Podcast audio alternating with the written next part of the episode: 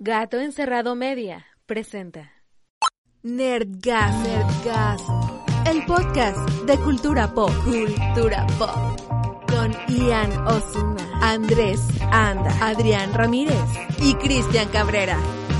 Comenzamos.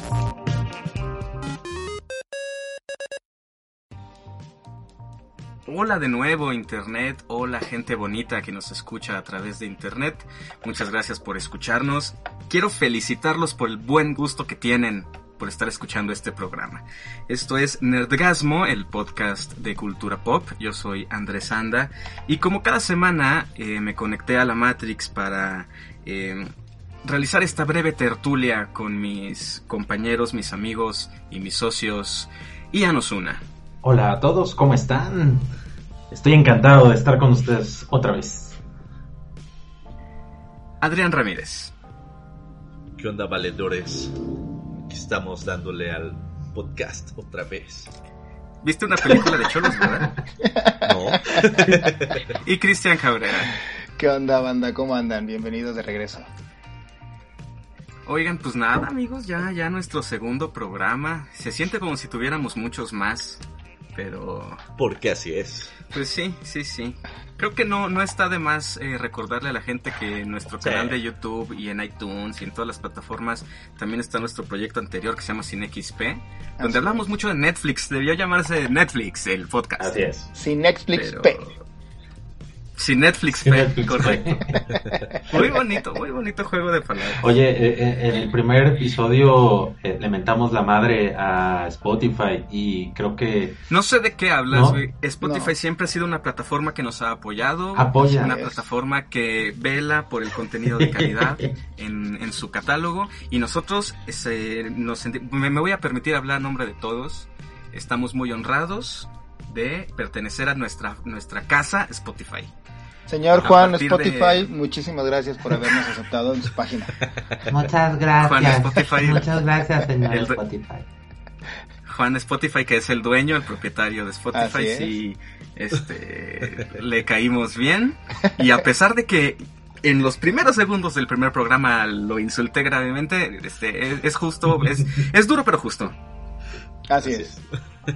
Entonces, este, pues ya nos pueden escuchar en Spotify, estamos en el catálogo de podcast, al igual que en el catálogo de iTunes, también estamos en iBox y estamos en YouTube. ¿Qué nos falta?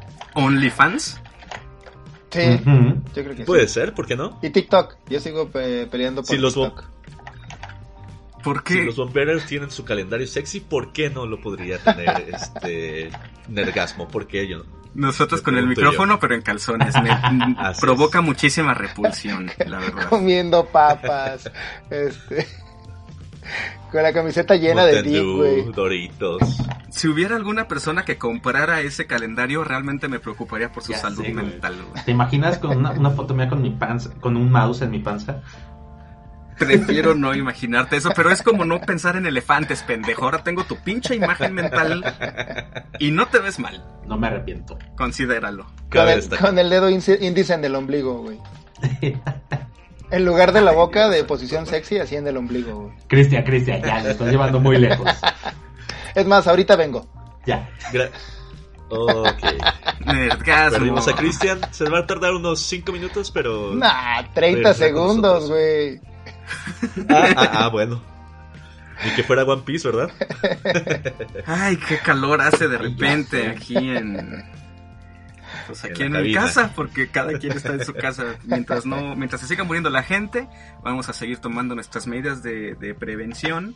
Oye, amigo, pero siempre muere la gente. y nosotros vamos a seguir tomando nuestras. ¿Escuchaste la canción YOLO de, de Lonely Island? Uy. Tienes rolón. toda la razón, amigo. Haz el favor de no contradecirme entonces. Ok, ok, perdón. Así que cállate. Este. No, digo, no, te- te- pensaste que había cometido un error, pero no. Yo nunca me equivoco. Ah, no, no, no. Yo solo señalaba, pues, pues nada, los hechos, los hechos, este, pues del mundo, ¿verdad? Eso. Entonces, pues yo creo que es un buen momento para que la gente siga encerradita, a salvo en sus hogares, y qué mejor que escucharnos, por ejemplo, para pasar el rato, para, para educarse, ¿no? Para eh, cultivarse, porque eh, creo que vamos a estar tratando muchos temas que seguramente la gente no conoce o no está tan familiarizada, como literatura, por ejemplo, que en México no es un tema que pegue mucho, la verdad. Entre otras Sí, cosas. ¿no? Desgraciadamente. Así es. Oigan, pues este creo que tuvimos una buena recepción con nuestro primer episodio. Yo quisiera tomarme un, un momento para pues, agradecerle a toda la banda que se estuvo conectando, que estuvo escuchando el programa en las diferentes plataformas que, que ya mencionamos. Ahora ya eh, tenemos Spotify para todos ustedes. Ojalá que, que podamos ver cómo eh, despegan y cómo superamos a la cotorriza y a leyendas legendarias y a toda esa gente deleznable que no merece su atención, ni mucho menos su dinero. Nosotros sí. En un mes, en Sí, un mes ya los sí. destronamos.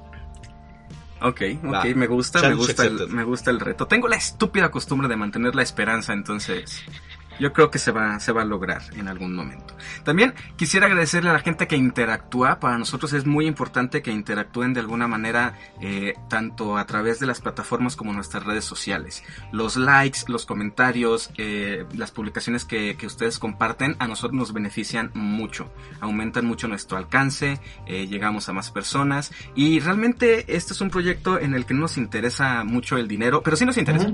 No mucho, pero sí nos interesa. Y aparte, eh, nos interesa mucho ser famosos también. Entonces, entre más compartan, entre más rolen, entre más recomienden, a nosotros nos beneficia mucho. Y dentro de esa, esa línea, quiero hacer una mención especial para el ingeniero Alejandro Cobos, porque me consta que se ha estado rifando, casi casi obligando a sus amistades a que nos escuchen. bueno, aparte de Sí, nosotros, no es como que tenga tantas amistades. Pero se Pues no, agradece, pues. pero se agradece.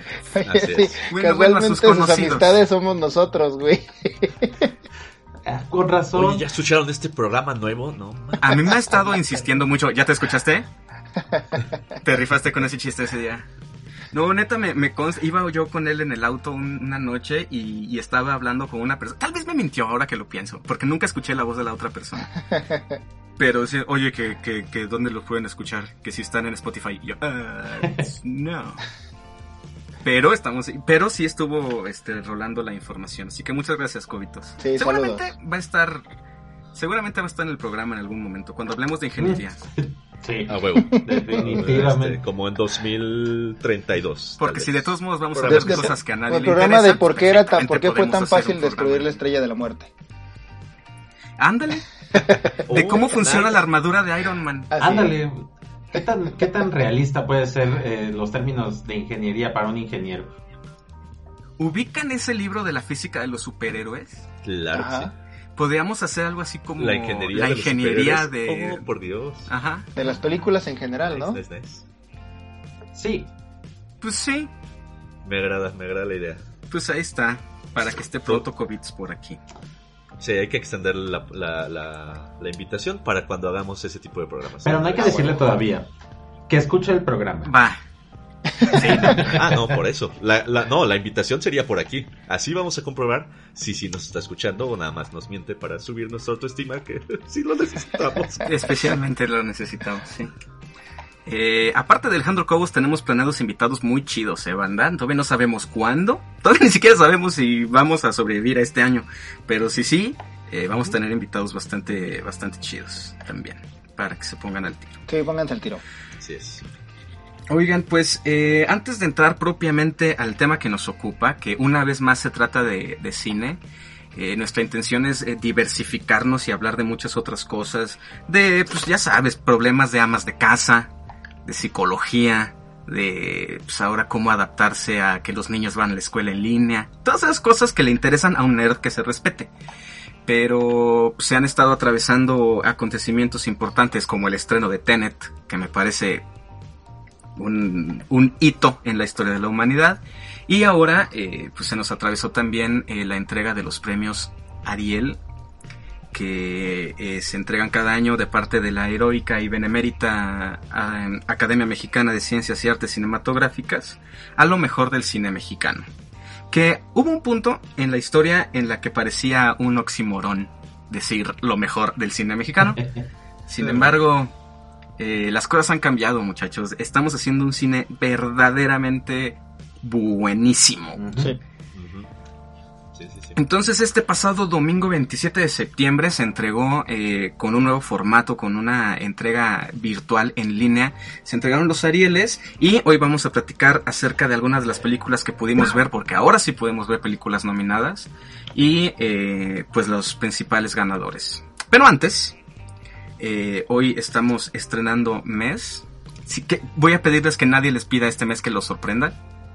Porque estoy a gusto. Estamos a gusto así, sin sorpresas. Me- la, la rutina está chida. Está padre aburrirse de vez en cuando. Sí. Sí, no, no, no queremos como el principio del año que guerra mundial nueva. Incendios. este, ajá, que, que, que Australia se quemó completa. Ajá. Que los canguros casi se extinguen. No, aparte- mames. Si se muere. Perdón, aparte- Deja tú los canguros, La güey. gente anda bien, bien paranoica ya, güey. O sea, ya por cualquier cosa estoy- anda así como diciendo, no mames, es el sí. fin del mundo. El otro día yo había visto una noticia en Twitter en donde la gente decía, no mames, están grabando un ovni. Y está, se veía pues una nave espacial pues, decente, ¿no? A lo lejos. Y, eh, terminó siendo un globo aerostático de la marca Goodyear, pero no mames, la gente se paraba en la autopista. Obviamente aquí no, eso fue en Estados Unidos, donde más aquí no hay ovnis. No, me- Y en Estados Unidos hay gente imbécil que confunde. entonces, pe- pero sí, la gente ahorita ya se espanta por todo, ¿eh? Anda, andamos muy, muy paranoicos. No, y, y de verdad son, son señales del apocalipsis. O sea, yo que soy un estudioso de las sagradas escrituras, que me sé la Biblia de... No toda, nada más en mi adolescencia fue importante la Biblia eh, en mi formación. Eh, un libro que me marcó para siempre. Eh, ahí dice claramente en, en las... Este, ¿Cómo se llama? La- El apocalipsis. eh, que cuando Bad Bunny reciba el premio al mejor compositor del año es que ya nos llevó la absolutísima chingada a todos. Gracias, 2020. Y por todo lo que ha acontecido este año, parece que tienes razón. Es que tiene muchísimo sentido, güey. ¿Qui- Nada más Ricardo Arjona sería peor que eso, güey. Pero no sacó Así disco es. bendito. Si hubiera sacado Arjona disco, me mato. Ya no soporto más. Estoy. Me quiero morir. Güey, ¿cómo estará ahorita Arjona? De hecho, estaría diciendo, maldita ¿Sabes sea, cómo ¿por está? qué no saqué un disco? ¿Sabes cómo está? Está vivo. Y eso es suficiente para mí para estar encabronado. Oigan, Y hoy. para mucha gente, amigo. Hoy, pero para mucha gente no. Esos merecen eso morir. Eh, el día de hoy eh, vamos a, a conmemorar muchos hechos importantes porque el primero de octubre ha sido una fecha históricamente importante para la nerdosidad. Así que si no tienen ninguna objeción, eh, vamos a escuchar las efemérides de esta semana. Efeméride. It's Leviosa.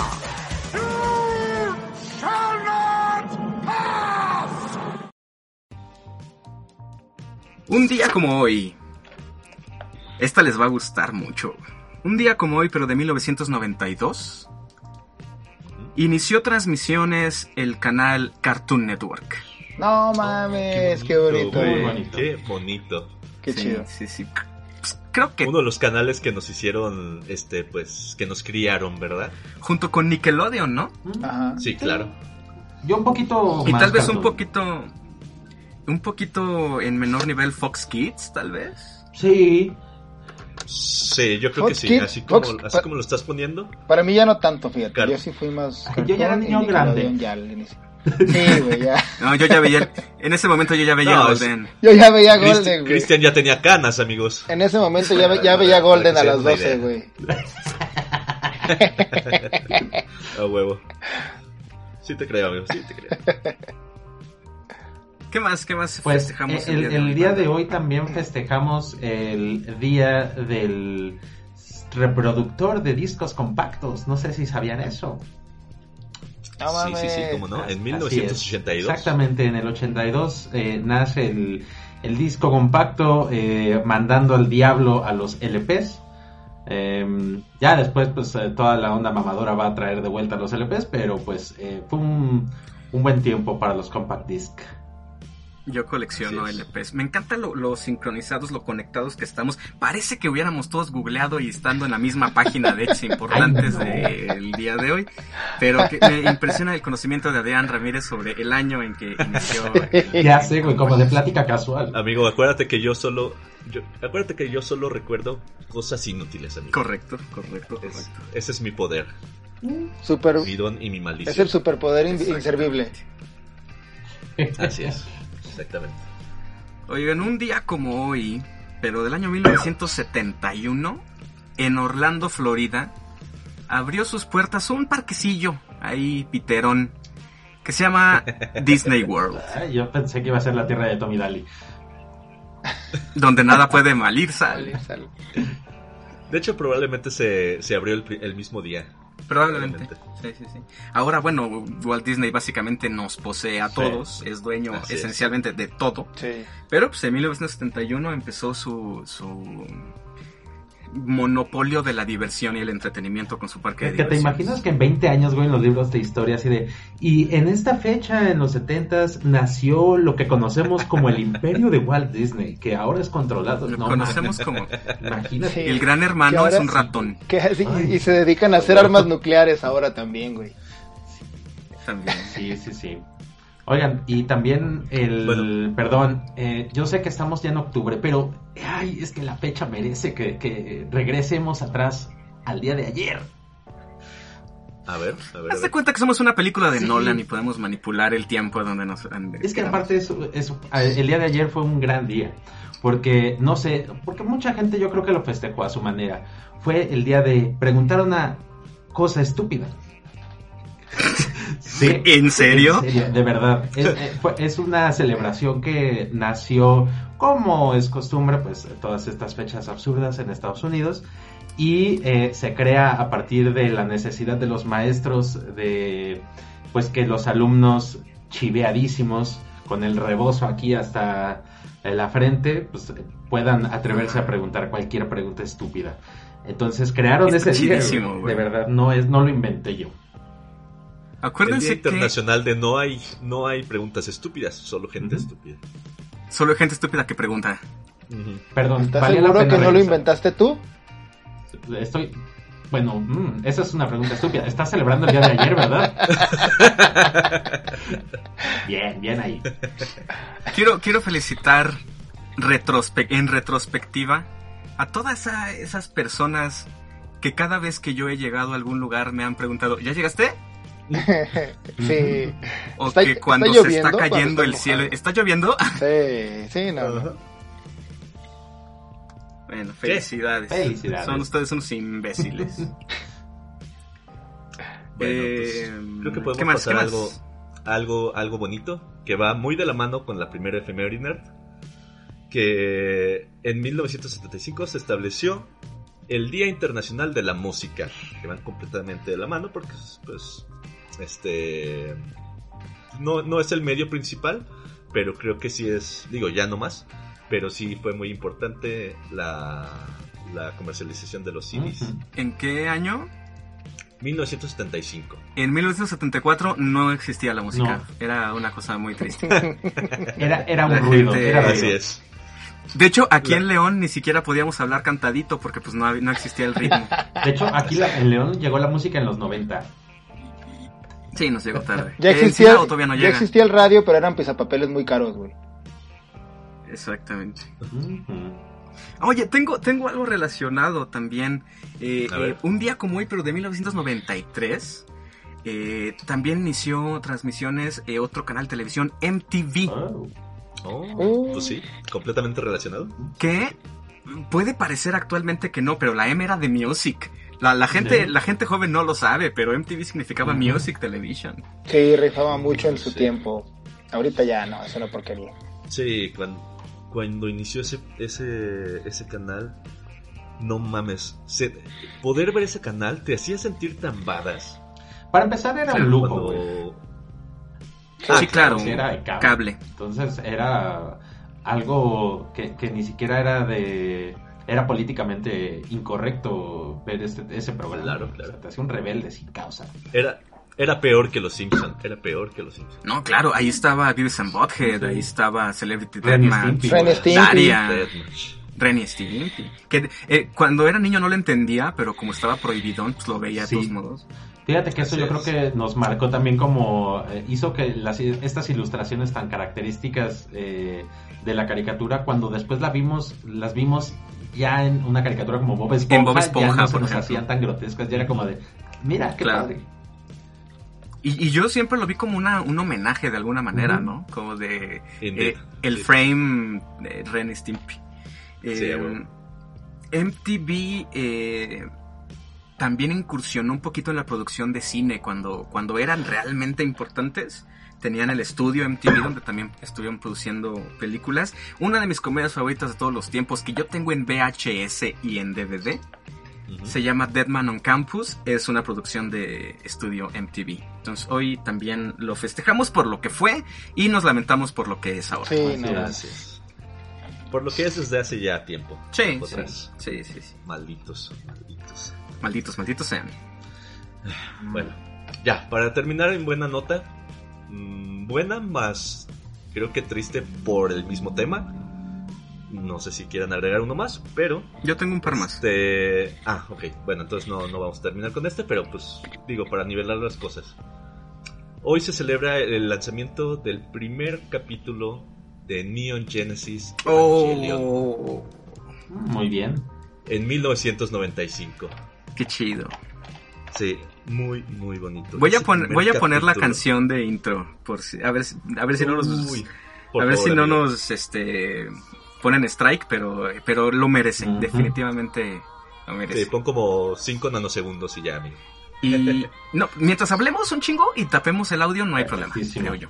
Perfecto. Entonces, este, todo lo que hemos visto recientemente, por ejemplo, Pacific Rim, que mucha Claro. gente puede pensar que no, hay una cosa súper original. No, Ay, o sea, mucho, mucho del, creo que sí es un poco un subgénero, el, el subgénero del mecha. Claro eh, sí. Está influenciadísimo y, y- y, vaya, Neon Genesis Evangelion es probablemente uno de sus representantes más importantes, si no el que más. sí sin duda Yo, yo creo yo me atrevería a decir que sí es el más importante. Yo también. No es el primero, no No, no, no no no pero creo que sí es el más importante. Yo también, pero no quiero, no quiero verme tan radical, porque nada más un Sid habla en absolutos. Entonces, vamos a decir que uno de los más importantes. Sí, me parece Sí. muy bien Pues yo, yo, pues tengo algunos otros, pero no que son, sean tan merecedores de mención. Entonces, ¿quién, quién más tiene alguno merecedero? Yo tengo un cumpleaños. Hoy, hoy está festejando su cumpleaños porque un día como hoy de 1989 nació nuestra capitana Marvel, Brie Larson. ¿Qué? Sí. ¿Tiene mi edad? Pero no tienes su talento. Y, no, No, y, ella, yo y- sé que no. y ella no tiene tus nalgas. Entonces, digamos que sí. digamos que unas por otras. Digo, la Como que le ha conocemos. echado ganas en la pandemia, amigo.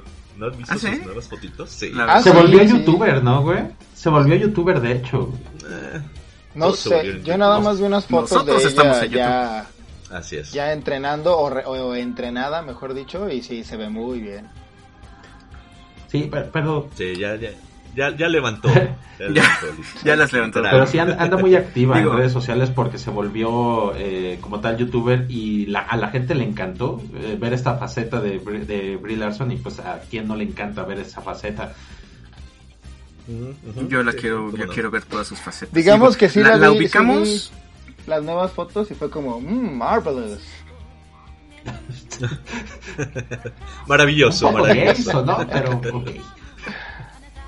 La ¿Por ubicamos recientemente por interpretar a la Capitana Marvel en el universo cinemático de, de Marvel, pero se ha echado unas cosas del tamaño de Room, por ejemplo, una película muy nominada al Oscar y la eh, no sé ustedes, pero yo la primera vez que recuerdo haberla visto fue ni más ni menos que interpretando a Envy Adams en Scott Pilgrim vs. The Uy, World. claro, Así. Claro que sí.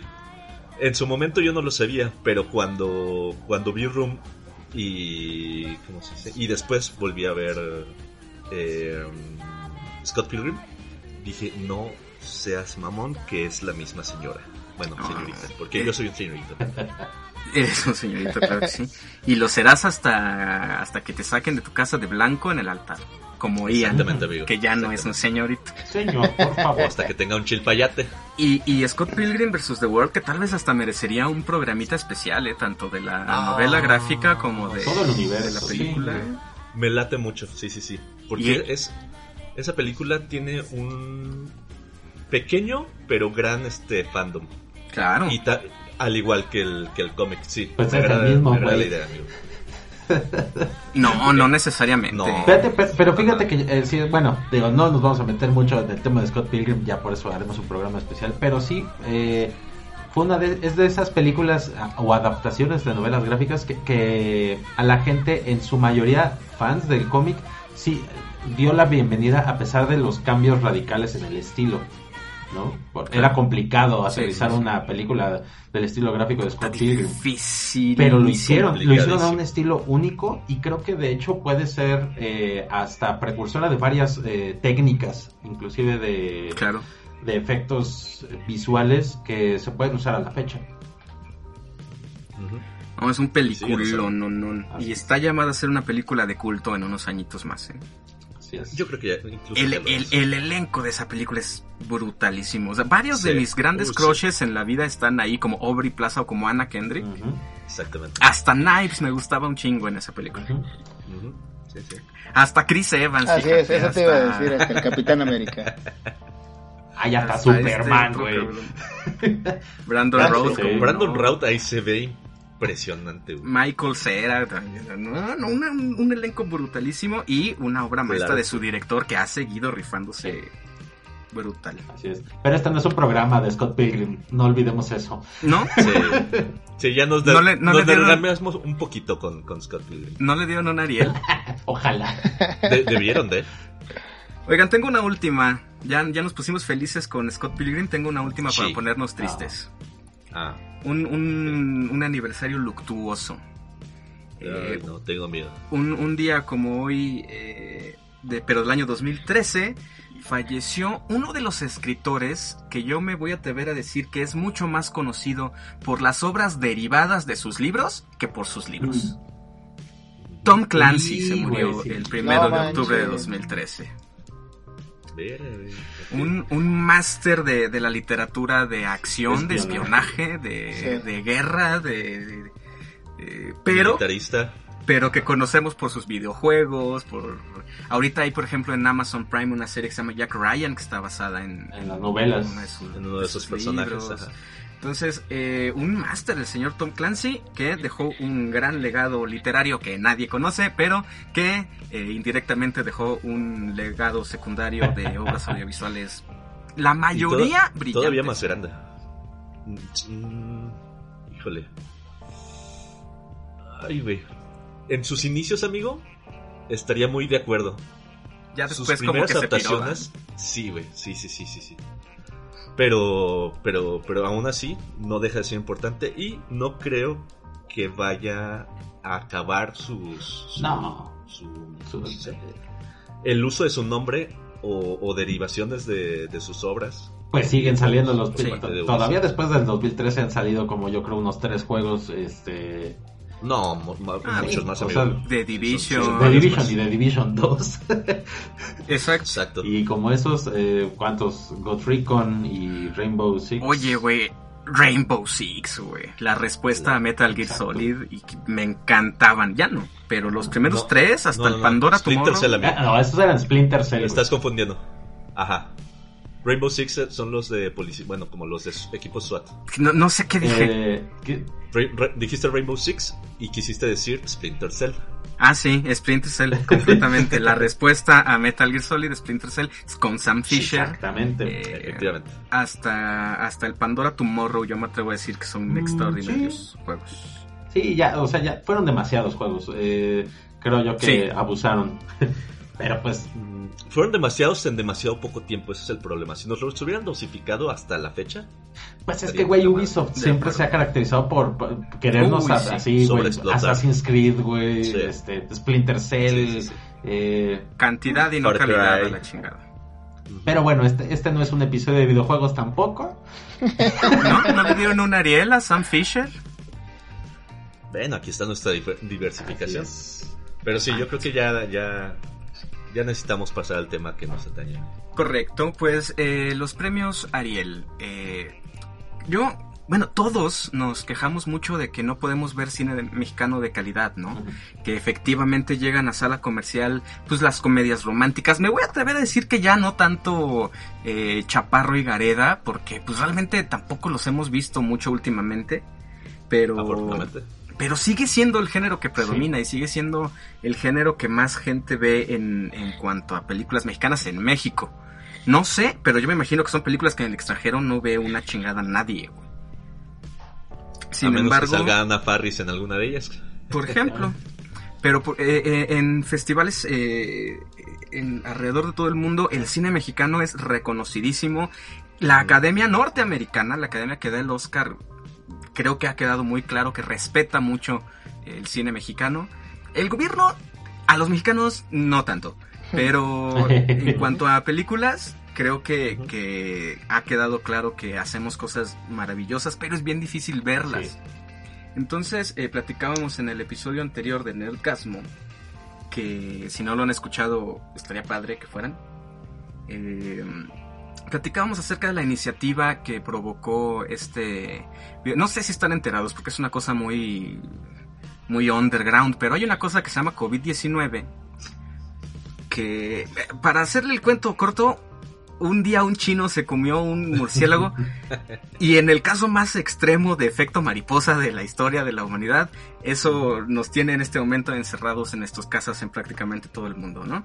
Entonces, eh, eh, festivales de cine se retrasaron o se cancelaron definitivamente eh, y la entrega de, del Ariel se tuvo que hacer de manera virtual también, pero esto provocó esta iniciativa de la Academia Mexicana, la AMAC, junto con el Festival Open, para hacer un ciclo en línea donde se podían ver las películas de manera gratuita y fue una experiencia maravillosa. Digo, no se compara a la experiencia de ir a una sala de cine y ver la película, pero la facilidad, la asequibilidad del cine mexicano este año, poder ver películas que yo no tenía puta idea de que existían y que son maravillosas, es yo creo que lo de lo poco que rescato de este año de porquería.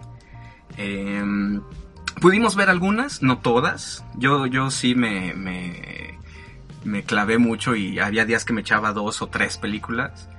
Y, y la mayoría las pude ver y, y creo que ustedes también, banda. Entonces creo que ahora sí, a diferencia del año, bueno, de hace dos años que, que hicimos un programa similar en Cine XP, ahora sí ya tenemos conocimiento de causa para poder hablar al respecto. Sí, así es, un poquito más, al menos por mi parte. Pero este. Por lo menos. Sí, sí, es, es muy reconocible y muy chingón que.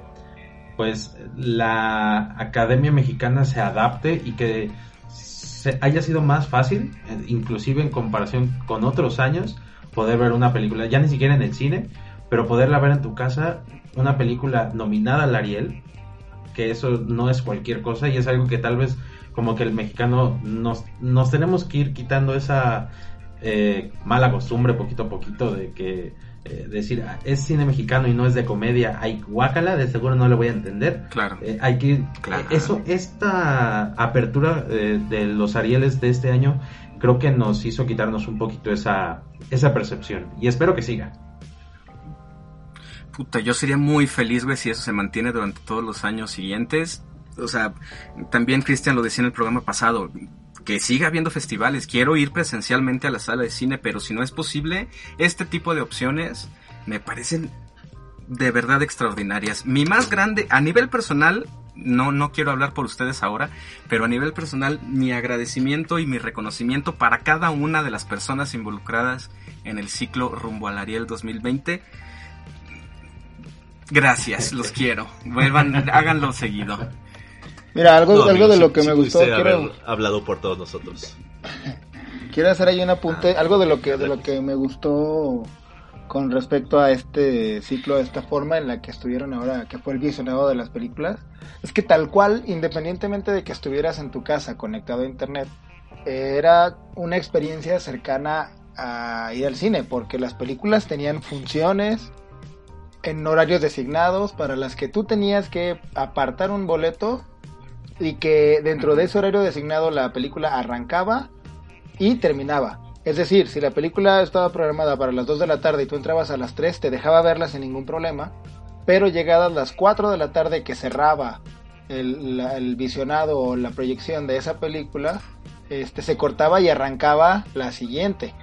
Eso me gustó un chingo porque te Correcto. daba tal cual la experiencia de estar yendo a una sala de cine donde la película tiene su horario definido y si llegas a la hora que llegues está perfecto, pero no podemos regresarte la película.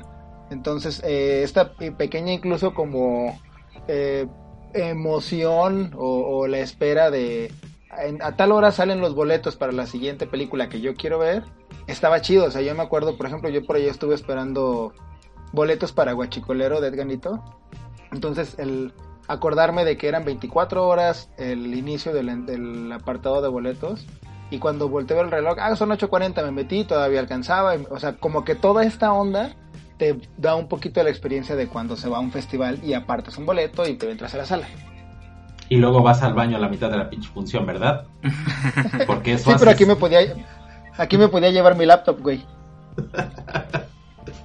De hecho, yo contraté, yo contraté personas para que me patearan el asiento, güey, porque si no, no me siento, no, no es la experiencia completa.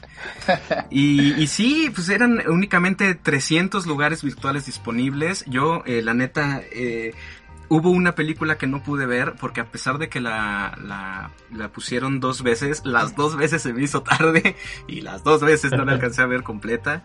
Pero es justamente lo que dices, ¿no? O sea, sí, fue mi culpa, llegué tarde y merezco de alguna forma vivir la experiencia completa de... de de no verla eh, toda, pero aparte ese, ese factorcito como de responsabilidad de llegar a tiempo también Así es. estuvo presente Claro. Y que, que se desdobla pues, al respeto hacia la producción, a la gente. Eh, yo, yo llegó un momento en el que me sentí muy culpable de verga, e- ese boleto que yo aperré y que no aproveché lo pudo aprovechar alguien más. Ujú. Así es. Bien, pues eh, la- los Arieles entregan 25 premios. Eh, evidentemente no los vamos a comentar todos porque número uno, qué hueva. Yo sé que mucha gente tampoco está tan interesada en este tema, pero eh, creo que sí es muy importante mencionar eh, algunas de las principales categorías porque son grandes películas. O sea, eh, no, no por ser cine mexicano eh, es, eh, vaya, no todo el cine mexicano es regadas, ¿sabes? O sea, no, no es como complicado cine de autor, sino eh, son, son realmente películas eh, emotivas, eh, muy accesibles, divertidas y maravillosamente bien hechas. Yo estoy bien orgulloso de, de mi cine mexicano. A partir de que pude, o sea, siempre lo he estado. Me encanta el cine mexicano, me encantan las películas de Pedro Infante, me encanta Tintán, me encanta de toda la vida lo que hemos hecho.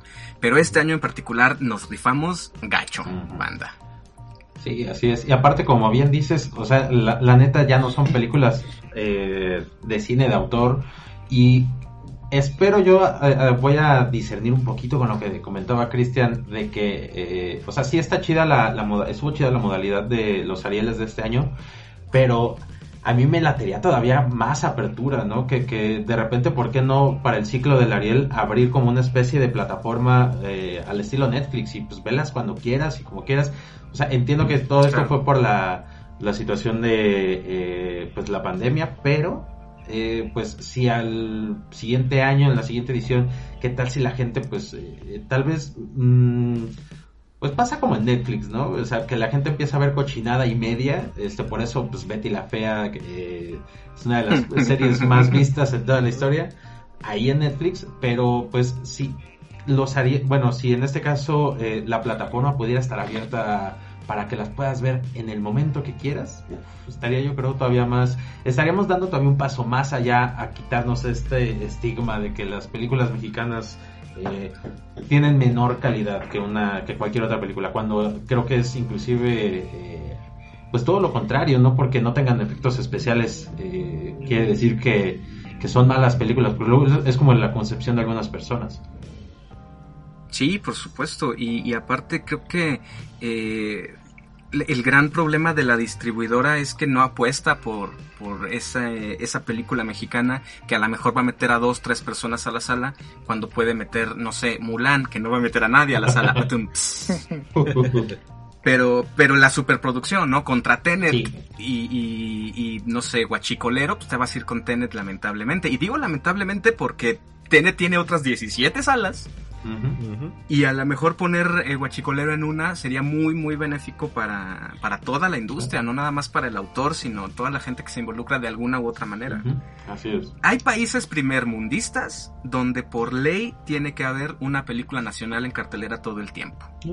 China es uno de ellos. Por ejemplo. Y me parece súper, súper, súper necesario para... Creo, creo que debería ser una ley.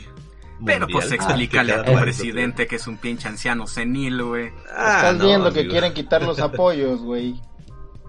Mira, Sí, no, ¿en qué nos no vamos a apoyar? ¿En Sergio Acá- Mayer? Pero, pero, precis- pero precisamente por eso, sí, ya sé. Pero precisamente por eso lo, lo que dice Ian creo que, creo que es bastante ah, importante. Creo. Gracias. O sea, dar, dar baby steps como, como para casi todos los cambios o revoluciones este, que necesita el mundo, baby steps. Digo, Eh. en este caso localizado en México, poner eh, si cada, cada festival tuviera pues est- esta opcioncita y si no, pues por lo menos que, que cada año los Arieles puedan hacer esto como, como dice Ian, creo que generaría un chingo de interés Sí, güey. Por eh, supuesto. para, para cuando ya estén en el cine, Sí. eh, que la gente realmente los vaya a ver. O sea, ir, ir cosechando la semillita de, de este cine mexicano, que es el buen cine mexicano, este, para, para que la gente vaya cambiando de chip y, y, pues se acostumbre a esto y pida, y pida que se haga más y que se proyecte más y, y, pues sí, hacer crecer la industria como, como, como, como siempre hemos querido. Sí, este, yo creo que, que nuestro pequeño aporte, nuestro, nuestra pequeña semilla que queremos introducir en sus terrenos fértiles es precisamente ese. Digo, yo, yo entiendo que mucha gente eh, eh, puede no estar tan interesado en el tema, pero nuestro trabajo es hacer que se interesen. Y precisamente eh, la idea de, de este programa dedicado específicamente a la entrega del Ariel es para platicar de esas películas y que si algún día las ven en cartelera o en Netflix o en Amazon o donde chingado sea, eh, tengan ese conocimiento previo y decir, ah, sé de qué es esa película, sé de qué va, ganó tal Ariel y la quiero ver porque escuché a unos cabrones hablando de que era una película muy buena. ¿no? Sí, sí, sí. Bueno, pues eh, si les parece bien, creo que es un buen momento para que tomemos una, una breve pausa. eh, para recordarles a la gente en nuestras redes sociales y que nos escriban y que interactúen. Todos sus likes, todos sus comentarios, todos sus dislikes, todos sus comentarios negativos, todo, todo lo que hacen que interactúen de alguna forma con nosotros es básico para que nosotros podamos mejorar, para que tengamos mayor alcance, para que eh, alcancemos nuestro objetivo que es superar a la cotorriza en todo. En comentarios escatológicos también. También. Sí, caca. Entonces, eh, exactamente. Eso, eso es sembrar Baby una steps. semillita. Esos son baby steps. Claro que sí. Eh, anónimo, porfa. Entonces, eh, pues nada, vamos a hacer una, una muy, muy breve pausa para que ustedes también descansen. A lo mejor ya llegaron a su trabajo, o a lo mejor eh, tienen cositas que hacer, o a lo mejor mm, sus vidas asquerosas no tienen ningún sentido y nos van a seguir escuchando de corrido y está bien. Pero por unas o por otras vamos a, a dar una pausa y vamos a regresar para hablar de los eh, ganadores. Mm, La neta, no se trata como de demeritar ninguna categoría, pero sí hay unas que podemos hablar más que otras. Claro. Entonces, eh, vamos a, a platicarlas todas, pero vamos a comentar algunas películas específicas que vimos que ojalá, si todo sale bien, despierten un poquito su interés y que si tienen oportunidad de verlas, eh, la aprovechen. No todo en el mundo es este Avengers, que no malinterpreten, amo Avengers y amo Endgame y amo todo eso, pero eh, en la variedad está el gusto, banda. Soy un tío ya. No. Pues vamos a, una pausa rápida y regresamos a Nerdgasmo, el podcast de cultura pop, eh, comentarios escatológicos, murciélagos comidos y premios Ariel.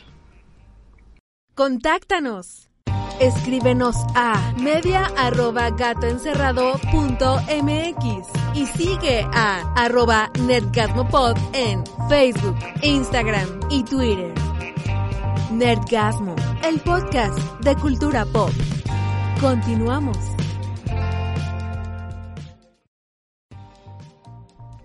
Bueno, si quieren eh, seguir escuchando la bella voz que los invitó a seguirnos en nuestras redes sociales, ella se llama Miriam García y la pueden escuchar de lunes a viernes a lo largo de todo el chingado día con las cápsulas de Hechos AM en el canal 1.1 de su televisión abierta, porque sabemos que ya nadie ve televisión abierta, No.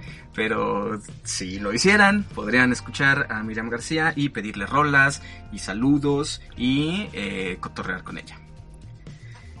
Bien, eh, pues banda, eh, 25 categorías. Vamos a hablar detalladamente de cada una de ellas. Vamos a hablar de la historia del cine mexicano y de todos los ganadores de cada una de las categorías en toda la historia de este país. Así es, prepárense para el podcast más largo de la historia de México. Cuatro horas. Uy, no, Uy, cuatro no, horas para cada, cada categoría. Eso sería para romper nuestro, nuestro récord personal nada más. Vamos a hacer un, un, un en vivo hablando, un, un en vivo de cuatro horas seguidas cuando lleguemos a un millón setecientos mil chinos. Ese- esa es mi unidad de medida para la cantidad. Sí, para, para contar personas específicamente, mi, mi unidad de medida son los chinos. Bien, pues eh, banda, eh, muchas sorpresas, eh, muchas cosas muy evidentes, como debe ser una buena entrega de premios. Yo quisiera tomar un, un, eh, pequeño, un, eh, un par de minutos para hablar del premio a la mejor coactuación masculina, porque eh, pertenece a, a una película que me sorprendió mucho que se llama Asfixia. Un peliculononón, un, un melodrama. Acuérdense que aquí en México nos supermama el melodrama. Eh, la película se trata de una mujer albina que eh, está saliendo de la cárcel y trata de recuperar a su hija mientras eh, consigue empleo como, como enfermera de un, de un hombre hipocondriaco, un tipo que todo el tiempo está teniendo estas enfermedades pues, psicosomáticas, ¿no? Eh, me, me sorprendió mucho. Yo la neta era una cosa que no, no, no esperaba mucho de ella. Me encanta llevarme esas sorpresas. No esperar nada de, de una película y que resulte algo tan bueno es, es de lo mejor que me puede pasar. Eh, en el caso de la eh, coactuación masculina, el premio se lo llevó Raúl Briones, que seguramente por nombre no les suena, pero es un tipo que pudimos ver en Club de Cuervos como el portero pepenador. Así es. Uno de los El- personajes favoritos, de hecho. El tipo es extraordinario actuando aquí. Eh, es eh, creo que un, un premio que yo no esperaba, yo se, yo se lo hubiera dado a ¿Se lo quitó? mi ídolo, mi ídolo Daniel Jiménez Exacto. Cacho. Se lo Sí, quitó, claro. brutalmente se lo quitó. Pero vaya, no, no fue, no fue injusto, ¿sabes? No. Está merecidísimo el premio que se lleva Raúl Briones por asfixia. Yo creo que esta es una de las primeras películas que hay que tener en la lista. Si algún día se les atraviesa asfixia, Sí. un, un viernes de ahorcar rucas, creo yo. Que Sería el día ideal para. El momento ideal para ver Sí. asfixia. Un peliculononón. Esta misma película se llevó también el premio a la mejor coactuación femenina para Mónica del Carmen. Creo yo que pues, una, una actuación bastante decente, pero esta sí creo que que es que no quiero decir que no se lo merezca, pero yo también se lo hubiera dado a alguien más. Creo que su actuación estuvo bastante decente, bastante a la altura, pero mm, creo que había eh, actuaciones un poquito más impresionantes. Por ejemplo, Dolores Heredia Mm. en Chicuarotes. En eso te iba a decir, se lo hubieras dado a Dolores Heredia Los- por Chicuarotes o a Dolores Heredia por A Sonora. Dolores Heredia por Sonora. Sí, porque también, eh, pues, yo estaba compitiendo contra Bárbara Mori y Jimena Romo, eh, pues, eh, Uy, qué po mil Sí, veces. cómo no. pero no, sí, totalmente, Dolores Heredia creo que aquí era más, eh, bueno, no, es que no quiero tampoco aventurarme a decir que esas, esas palabras, pero... Que mira, Jimena Romo no lo hace mal. Eh, Mm, No, Jimena- seguramente lo hace muy bien. sí, sí, sí. Jimena Romo Si, si algún, si- si algún día puedo, te aviso. Si No, algún día pero- puedo corroborarlo, llámame Jimena Romo. Call me. Call me by your name. Qué horror. Sí, Amo a Jimena Romo. Jimena. Romo que participa en esto no es Berlín. Eh, lo hace muy bien, pero definitivamente el trabajo que hace Dolores Heredia en donde la pongas, pues no, no nadie le gana, y ¿no? cómo la pongas. Pues sí, También. sí le ganó Mónica al Carmen, amigo. O sea, sí, Así que, pues, pero es lo que decía Andrés. no, no afirmes Pero mira, No, pero es lo, es lo que decía Andrés, no es, es, es- no es, no se piensa uno que es una mala decisión, pero eh, a veces es como estas cositas que dices, pues es que si fuera así, eh, Dolores Heredia hace una película cada año, pues cada año le vas a dar el pinche Ariel. Sí. Pues se la dan cada año a esta cabrona que estoy pensando, ¿cómo se llama? Eh, Este... María Rojo. ay, No, güey, la que gana el Oscar cada año, esta... Ah, Ay, Meryl Streep. Meryl Streep, gracias. sí. Creo que nada más por el diablo, viste, la es la única película por la que no le han dado Oscar. Y yo se lo daría, güey. También por el diablo viste la moda. Porque me encanta pinche película. Correcto. Pero, pero, Muy sí. bien. Hagamos un programa de gustos culposos. Sí, de hecho. Pero fíjate que, eh, bueno, vo- volviendo al tema de asfixia, creo que es una buena señal que eh, dos premios de actuación y que sea tanto el femenino como eh, coactuación masculina y femenina se los haya llevado la película. O sea, eso es, digo, todas las películas nominadas deben, son eh, buenas. Unas más, unas menos. Pero están ahí por algo. Pero ya el hecho de que tengas eh, dos ganadores del Ariel por eh, tanto femenino como masculino en asfixia, eso creo que es un poquito de atención para verla. Uy, si me apresuras tantito, me, me faltó tal vez una nominación para Enrique Arreola, que también, que me parece uno de los mejores actores que hay en México, que participa ahí también, pero que pues pasó un poquito desapercibido. Su personaje es chiquito, pero a lo mejor una nominación no hubiera sobrado, eh, para el señor Arreola. Y, sí, definitivamente comparto opinión. Creo que Asfixia, uno de los grandes puntos a favor es precisamente la gran actuación de sus, de sus participantes. Un peliculón, de verdad, Asfixia es una joya una, una película que creo que son de las que te ponen de buen humor, de qué bueno que hacemos ese tipo de cine. Bien, eh, en la categoría de mejor maquillaje también tengo problemas. La ganadora fue eh, María Elena López eh, y lo compartió con Itzel Peña García por la película Ya no estoy aquí, que es una película que creo que podemos profundizar un poquito más al ratito, porque pues, fue la gran ganadora de este año, se llevó 10 Arieles la chingadera. Que Fue se... la Titanic. de- fue la- de fue la-. La Lord of the Rings. ¿Cuál fue es. la, la dos? ¿Fue las dos torres? No, fue. No, fue la 3. La Fue la, tres, que sí, se llevó sí. más de... Así es. La que se llevó más. pero todas fueron super nominadas. Podemos entonces dejar ese, ese video de Chuntaro Style de dos horas para, para un poco más adelante, pero por lo pronto mejor maquillaje pues fue una de las categorías que se llevó. Yo se lo hubiera dado nada más como punta, cómprame un revólver, la neta. Eh, en el cortometraje de ficción también voy a tener un problema, pero es más bien de tipo ideológico. Creo que no hay ningún problema en cuanto a calidad. Todas las películas nominadas efectivamente tienen un, un estándar elevado y chido.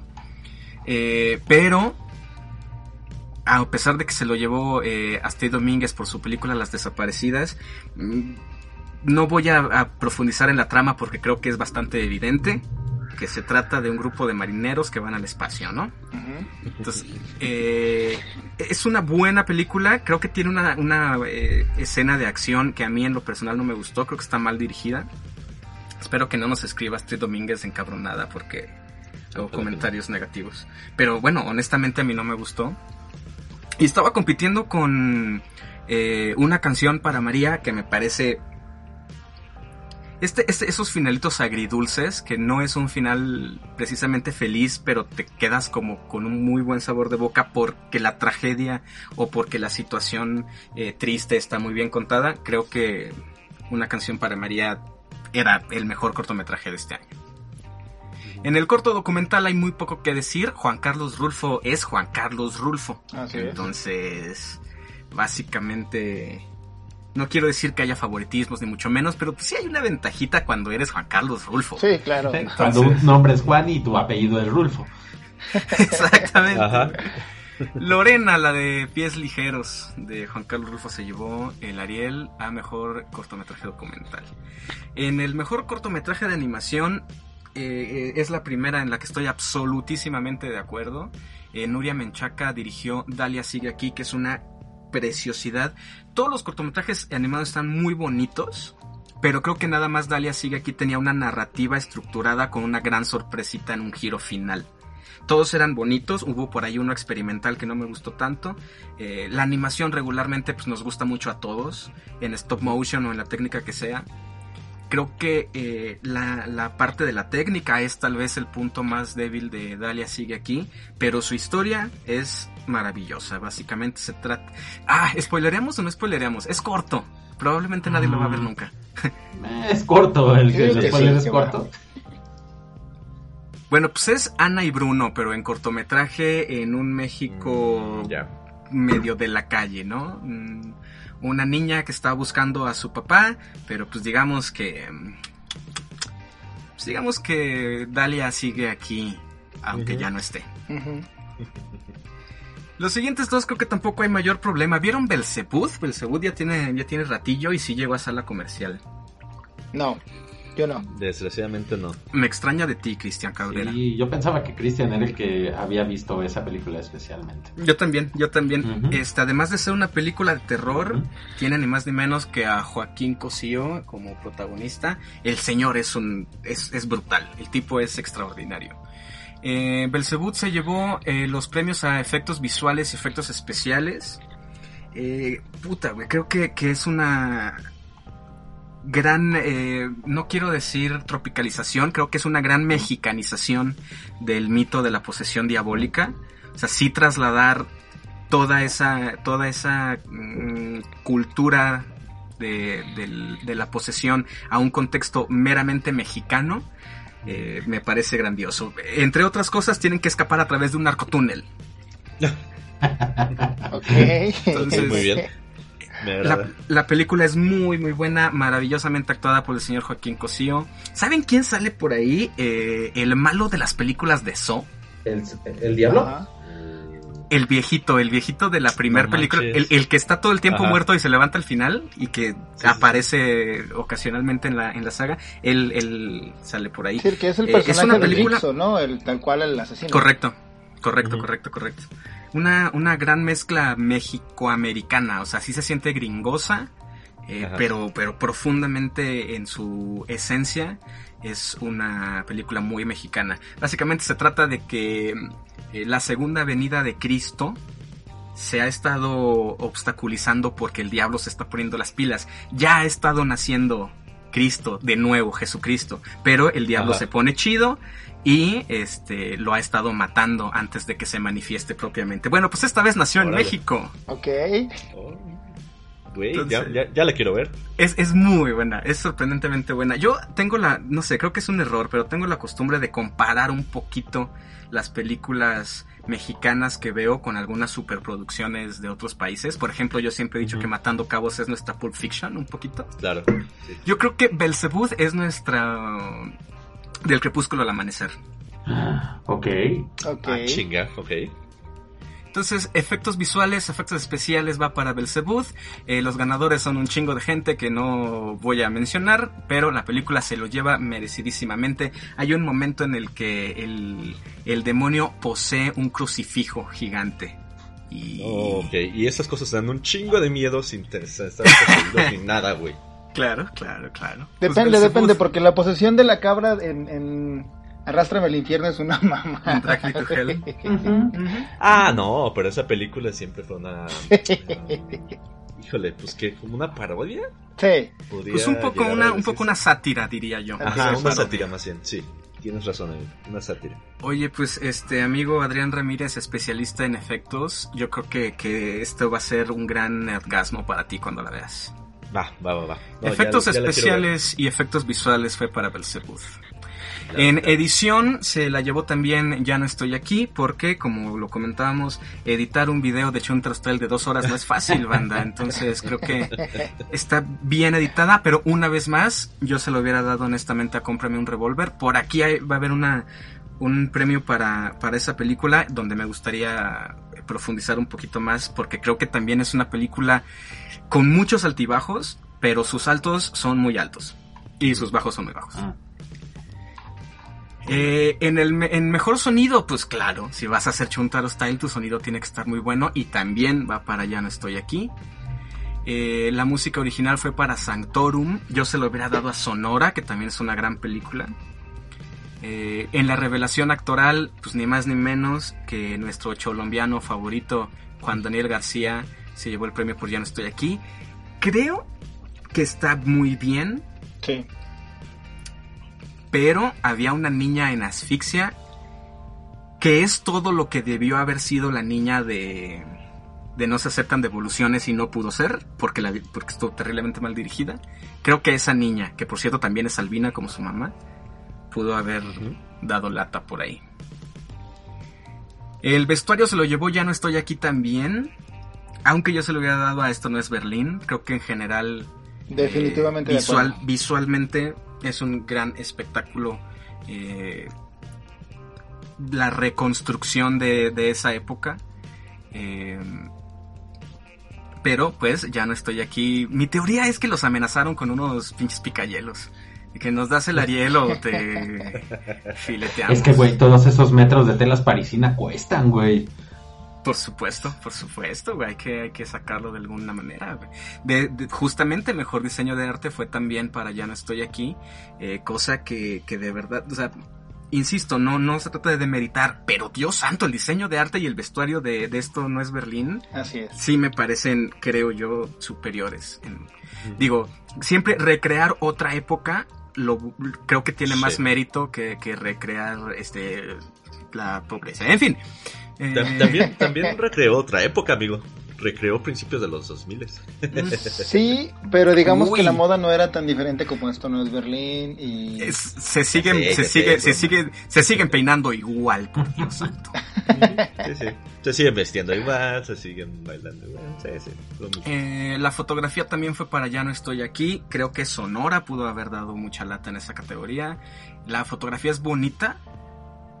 Creo que retrata muy bien los dos eh, lugares, ¿no? Como tanto la- las diferencias entre México y Estados Unidos en, Sí.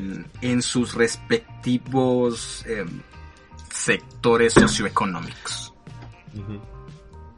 Mi siguiente gran problema es con la película iberoamericana, porque si bien era muy, muy evidente que se lo iban a dar a Pedro Almodóvar, porque pues es Pedro Almodóvar, eh, creo que Dolor y Gloria es una película muy íntima, muy personal, eh, casi, casi autobiográfica, diría yo.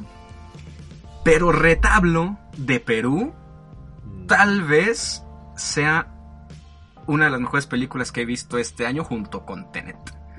Creo que, que Retablo es súper conmovedora, es una película... Y no quiero sonar ofensivo, pero voy a sonar ofensivo. Jamás hubiera esperado que en Perú hicieran algo de este tamaño. Adri, ¿tú viste esta película? Perú, la tierra de Wendy Zulka. Sí, es de Perú. ¿ah? Y de las llamas. No Sí. salen llamas en esta película, por eso no, No, es y de- perfecta. Por eso no ganó. Y de Delfín hasta el fin, y de este. ¿Quién más? Híjole, tienen La- toda la- una gama de, la de- señorita de- Laura de también estrellas. es peruana, ¿no? Claro que sí. La Tigresa del Oriente también es de allá. La Tigresa del Oriente, exactamente. Bueno, pues ese justo por eso, estamos hablando. justo por eso tiene más mérito que una que, que hagan una película como Retablo. ¿Tú la viste, no, Adri? Sí, yo la vi. Y bueno, la casi vi. es como un casimerito. Esa película para mí fue un casimerito. No, no. Por lo que ya, ya mencionábamos, pues en un principio, este, la cuestión de, pues la accesibilidad, pues limitada hasta cierto punto. Pues, pues como ya se imaginarán, este, la empecé a ver con, creo que 40 minutos de diferencia, o sea, de que ya había empezado. Fue la primera peli que vi en el en la plataforma, entonces pues pues no sé, se me hizo se me hizo chido que, que le pudiera dar clic para verla aunque tuviera el retraso y yo esperaba que, que la pudiera ver completa. Ah, o sea, como que tuvieras todo el, el, el- híjole, ah, se me está yendo la palabra. No. Es que también tiene retraso, Adrián. Sí, exactamente. bueno, que tuvieras de El buffer. el Eh, chan- eh. de chan- chance como para empezar a verla desde, desde que empieza hasta que termina y ya tú la terminabas este pues cuando pudieras o cuando Claro, sí, o claro. sea, ¿Te refieres, El rango, ¿te refieres al, al almacenamiento en buffer? Mm, no, o sea, no, no creí que me cortaran la película. Eso fue lo que, lo que me sacó de pedo. Pero pues, ni modo. Aproveché lo que vi y no mames, qué bonita película. Yo creo que si hay unos premios Ariel en Perú, que me imagino que sí. Sí, pero ya se llaman el Este- premio Sote. Exactamente, el premio Blancanieves. Este. El, el premio. ¿cómo, cómo se llama? El de la. El de la, de la foca bebé. Foca, Premio Foca. Ah, el premio foca. el premio Fuck You. Ese es el que dan al cine porno. A huevo. Hablando del día de las preguntas Bueno, sí. estúpidas. ¿Sí? ¿Cómo se, cómo se llama el jabón Foca? Ahí está mi aportación para, para ese día tan importante. Eh, si, hay, si hay unos premios Ariel en Perú, que sí debería de haber, esta peli sería el Ya no estoy aquí de esa entrega de premios. Fácilmente. Porque todo, todo, todo lo que, lo que hay en la peli, actuaciones, este, actores de reparto, fotografía, audio, todo, todo, todo está tan bien hecho que, pues, si no, si no fuera peruana, si fuera mexicana, hubiera competido para, pues, para todas las categorías. Está tremendamente bien hecha esta película. Y lamentablemente, como les digo, no la alcancé a ver toda. Pero por lo que me dice Andrés, me perdí de un gran cierre de la película. El final es bellísimo. Yo creo que tiene una gran forma de ir construyendo las situaciones. A, a mí me encanta cuando está pasando algo en la película que no te queda del todo claro y luego de golpe te, te muestran lo que ha estado pasando, ¿no? Eh, en este caso, bueno, Retablo se trata de una, de una familia en el que el padre eh, se dedica a hacer retablos, de ahí su nombre, una cosa sumamente bien pensada. Eh, y pues está entrenando a su hijo para que continúe con, con el negocio Con familiar. Entonces, eh, pues sí, es una, una, no sé, un lugar en Perú, una comunidad sumamente eh, conservadora, donde pues, digamos que todavía no hay millennials que se estén eh, manifestando con hashtags. Entonces sigue siendo una comunidad muy, muy cerrada. Y, y bueno, pues cuando, cuando el padre de, cuando el señor retablero, no sé cómo se llama la persona que hace retablos, eh, El maestro retablista. el, ma- el maestro retablista, tienes toda la razón.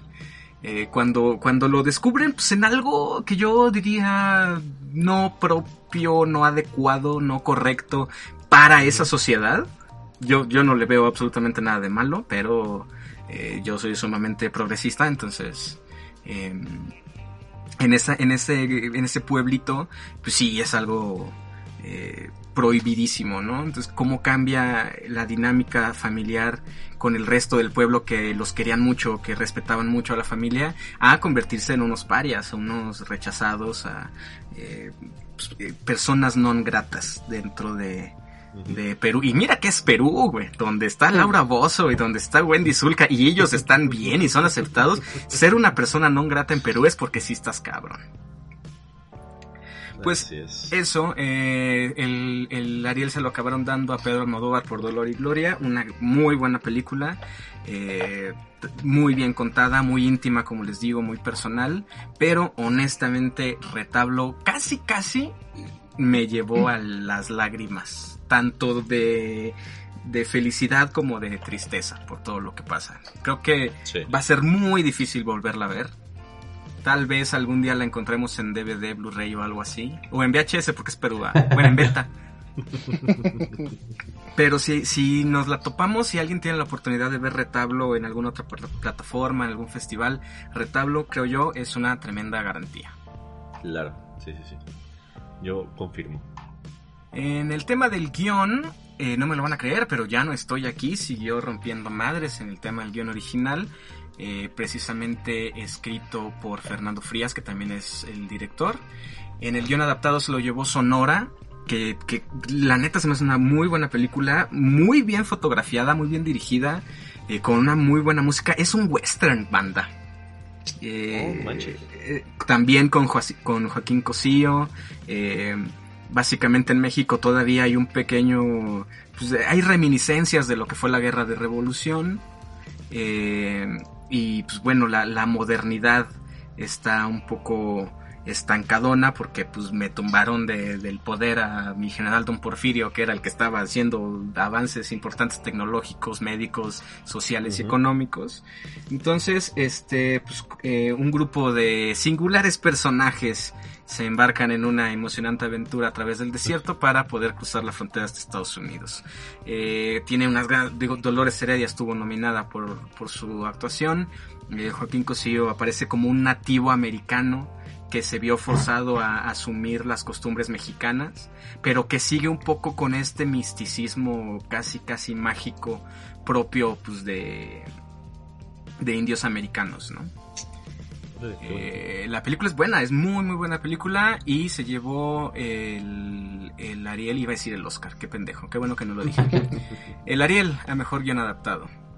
Eh, la ópera prima, aquí tenemos un conflicto, banda, y aquí nos vamos a agarrar a putazos. Eh, la película Mano de Obra de David Sonana se llevó el Ariel, pero no quiero sonar localista y voy a solicitar tu apoyo aquí, Cristian Cabrera.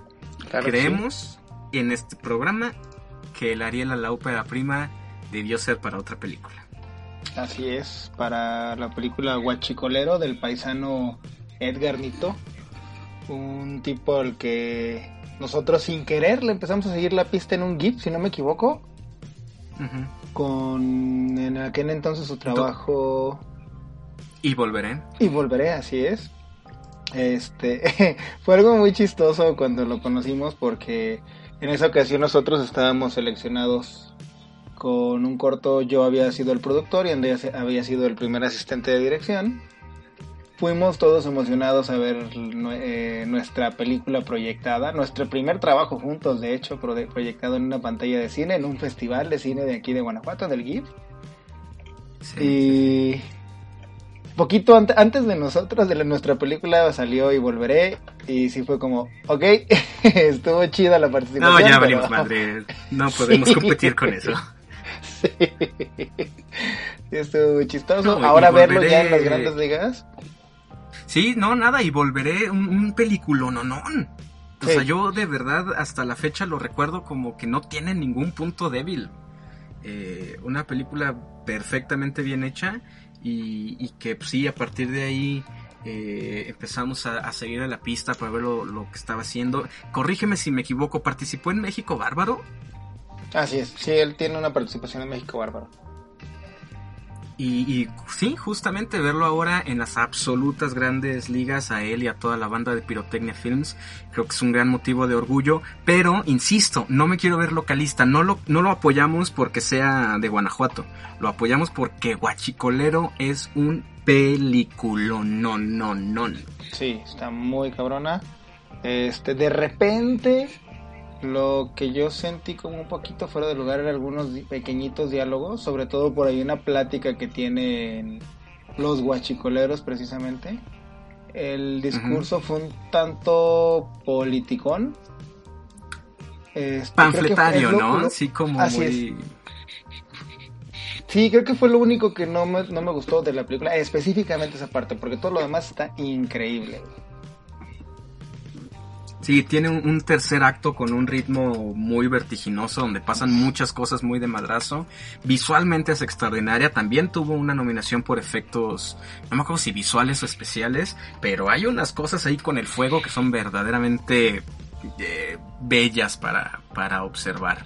Entonces, pues no, no, no se nos hizo, pero eh, seguramente eh, Edgar Nito y la banda de Pirotecnia Films van a, van a seguir haciendo cosas de mucha calidad y seguramente van a estar nominados otra vez al Ariel muy pronto. ¿Sabes qué me dio Fue mucho efectos gusto? visuales, amigo. Sí, efectos visuales. Gracias, efectos ¿Sabes qué visuales, me dio mucho gusto de, de, de Nito, de, sobre todo de, de- del grupo de pirotecnia, tal cual, es que del primer trabajo que vimos y lo que pude ver posteriormente de él a esta película, está conservando completamente su estilo y Absolutamente sí. la forma en la que quiere contar las historias. El tipo agarra historias que quiere contar y las adecua a su cine. Eso me dio un chingo de gusto. Sí, sí, sí, completamente. Eh, hablábamos la, eh, la semana pasada acerca de lo difícil que es eh, crear y mantener un estilo propio. Hablábamos de que Nolan ya tiene un, un subgénero casi casi que es el cine nolanesco. Pues Edgar Nito para allá va. Sí. Sí, sí, perfectamente se ve una progresión a partir de ahí volveré hasta este su, su primer largometraje. Ese cine es Edgar Nito. Así que muchas felicidades, señor Nito. Muchas felicidades a la banda de Pirotecnia por su nominación. En nuestros corazones ustedes son los ganadores. Sí, sí. Porque lo merecen. Porque Guachicolero es una gran, gran, gran película. Sí. Si fueran, si fueran eh, guanajuatenses, leoneses o donde sea, y su película fuera mala, yo sería el primero, se los juro, en decir que su película apesta. Pero este, Uy, sí. este no es el caso. Y ustedes saben que así es. Eh, antes de continuar ya vamos a llegar a las, a las categorías fuertes, a, la- a- a los premios pues a, a película, dirección, actor, eh, actriz. Pero quisiera eh, tomar un pequeño, un pequeño paréntesis para que platiquemos y si me ayuda Ian Osuna en esta parte estaría chido. Porque hubo un gran ausente en los premios que, que tuvo muchas nominaciones y que considera una gran película, pero que en los premios simplemente no, no se manifestó. Y es la película Chicuarotes. Sí, fíjate que yo creo que ah, fue de la, la gran perdedora de la noche. Yo, eh, Es muy buena esa es película. buena. Yo, buena. yo creo que fue víctima como siempre siempre está esa película que es como eh, la película ñoña que nadie quiere, que piensa que porque este, salió en Netflix ahora na- nadie todos dicen, "Ay, no, de seguro está bien fea." ¿No? En este caso creo que eh, así fue la situación con eh, Los Chicuarotes, que es una película es de, Gar- de Gael García, pero no sé si eh, no sé qué pasó con, en este caso con la Mac, que, que de plano no le dieron ni un ni un asado. Y, y realmente es una película buena, creo que este fue una de las de hecho estuvo disponible en Netflix ya desde hace ya tiene rato, un buen rato y este es muy probable que de hecho es dentro de todas las películas de los Arieles, esta película haya sido eh, pues de las que más gente vio. Entonces, no, no sé. Sí llegó a, sala comercial Sí, también. llegó a sala comercial, le dieron mucha, mucha publicidad también en Netflix. eh, pero pues creo que sí le aplicaron un Christopher Nolan aquí a nuestro Gael García Bernal. Eh, porque pues así como en la academia luego dicen que no quieren a Christopher Nolan y que nada más No lo quieren, no lo quieren. Un día voy a poner una bomba en la Academia Norteamericana. Les estoy avisando desde ahorita, se van a morir. Ay, todos. Perdón, continúa. Pues eh, yo creo que eh, Gael García ya está también planeando poner su bomba en la ma- No, no, no. No, eh, eh, él, yo creo que pues es un una de las figuras más grandes del cine mexicano ah, pues actual. Pero pues ahora sí que nos quedó a se quedó en la orillita Chicuarotes, que es una muy buena película que trata pues de- igual como de este de este México pues pobre. Así como como está de moda con eh, Yo no estoy aquí y pues que, que nos da como este vistazo a, a la vida de, en este caso también, no, no corríjanme si estoy mal, no sé si eh, este, el protagonista que es Benny Emanuel estuvo también nominado a dentro de los premios. Mejor actor, sí. Sí. Sí, sí, O sea, realmente creo que... Revelación, ¿no? Estuvo nominado a mejor actor por su personaje en la Sí, revelación, revelación, ¿no? Creo. Ah, ok. No, no fue revelación, fue mejor actor. A ver, ahorita te doy el dato exacto, pero según yo, Ah, actor. actor. No, no actor revelación ni coactor, es mejor actor. Fíjate, y, y creo que también tienen un muy buen material eh, actoral de soporte con Daniel Jiménez Cacho, con la misma Dolores Heredia, o sea, eh, realmente Impresionantes actuaciones. eh, era muy buen material la cinta de Chicuarotes. A mí me sorprendió, yo eh, no tenía tantas expectativas con la película, pero te va, te va capturando y te va, es una película que va creciendo, ¿eh? O sea, solamente yo creo que el, pues, el clímax de la película, pues lo vamos a ver tal cual hasta el punto final. Eh, creo que es un muy buen desarrollo de la historia. Siempre te va a mantener como, eh, pues empieza tal vez un poquito tranquilo, se va desarrollando y como les digo, llega un punto en el que pues ya estás tú como en el, les diría que en el filo de la butaca, pero pues, eh, pues eh, estuvimos hace cuando salió en el cine, pero ahorita estaríamos en el filo del sillón. Yo sí se la recomendaría, a pesar de que no ganó nada en el Ariel, sí se la recomendaría para los que no lo han visto porque Chicuarotes es eh, de estas películas que son bonitas pero también son crudas. Son este estos Claro. dramas que hacemos muy bien en México. Y, y- y este tipo de, de subgenerito me recuerda un poquito a Ciudad de Dios. La Sí. película brasileña esta que, que tal vez desde un punto de vista un poquito inocente te plantea una realidad cruda, violenta, ¿no? Pero, pero con ese, esa lucecita al final del túnel, ¿no? Al final. Sí, precisamente, perdón. Que quería hacer ese comentario. Es, está muy cagado como, perdón, las locaciones eh, y esta cadencia que llevaba la cámara, este como flotadito que tenía, me recordó, pero completamente, desde la primera escena, me recordó completamente a, a, a esta película que dijiste ahorita que se me fue el nombre, perdón, brasileña. Ciudad de Dios. Ciudad de Dios, perdón. Y, y, y no, o sea, no lo tomé como, no fue como un, ah, lo copiaron, fue como, ok, qué chido que ese tipo de narrar, esa forma de narrar historias, esa forma de grabar, de, de, de manejar la cámara, se esté adaptando también a películas porque de alguna manera también ayuda a la narrativa, este, y le da otra esencia, le da como otra vista a, a la película, pues, este, la verdad está muy, muy, muy chingona. La selección de planos, la forma en, en el, en- en- bueno, la fotografía en general estuvo también muy, muy chida. Sí, aparte, bueno, yo como último apunte, creo yo que esta es una historia, no, no es eh, una historia innovadora, o sea, eh, eh, así como bien dicen eh, que de repente toma mucho del, eh, pues, de un México, pues, en una situación, o sea, los protagonistas, tal cual, no vamos a dar spoilers, pero es que no sé, ya salió la peli, güey, ya, ya tiene un rato. Pero se, todo es un sueño. Y, y ese es el vato de la secu que despierta y...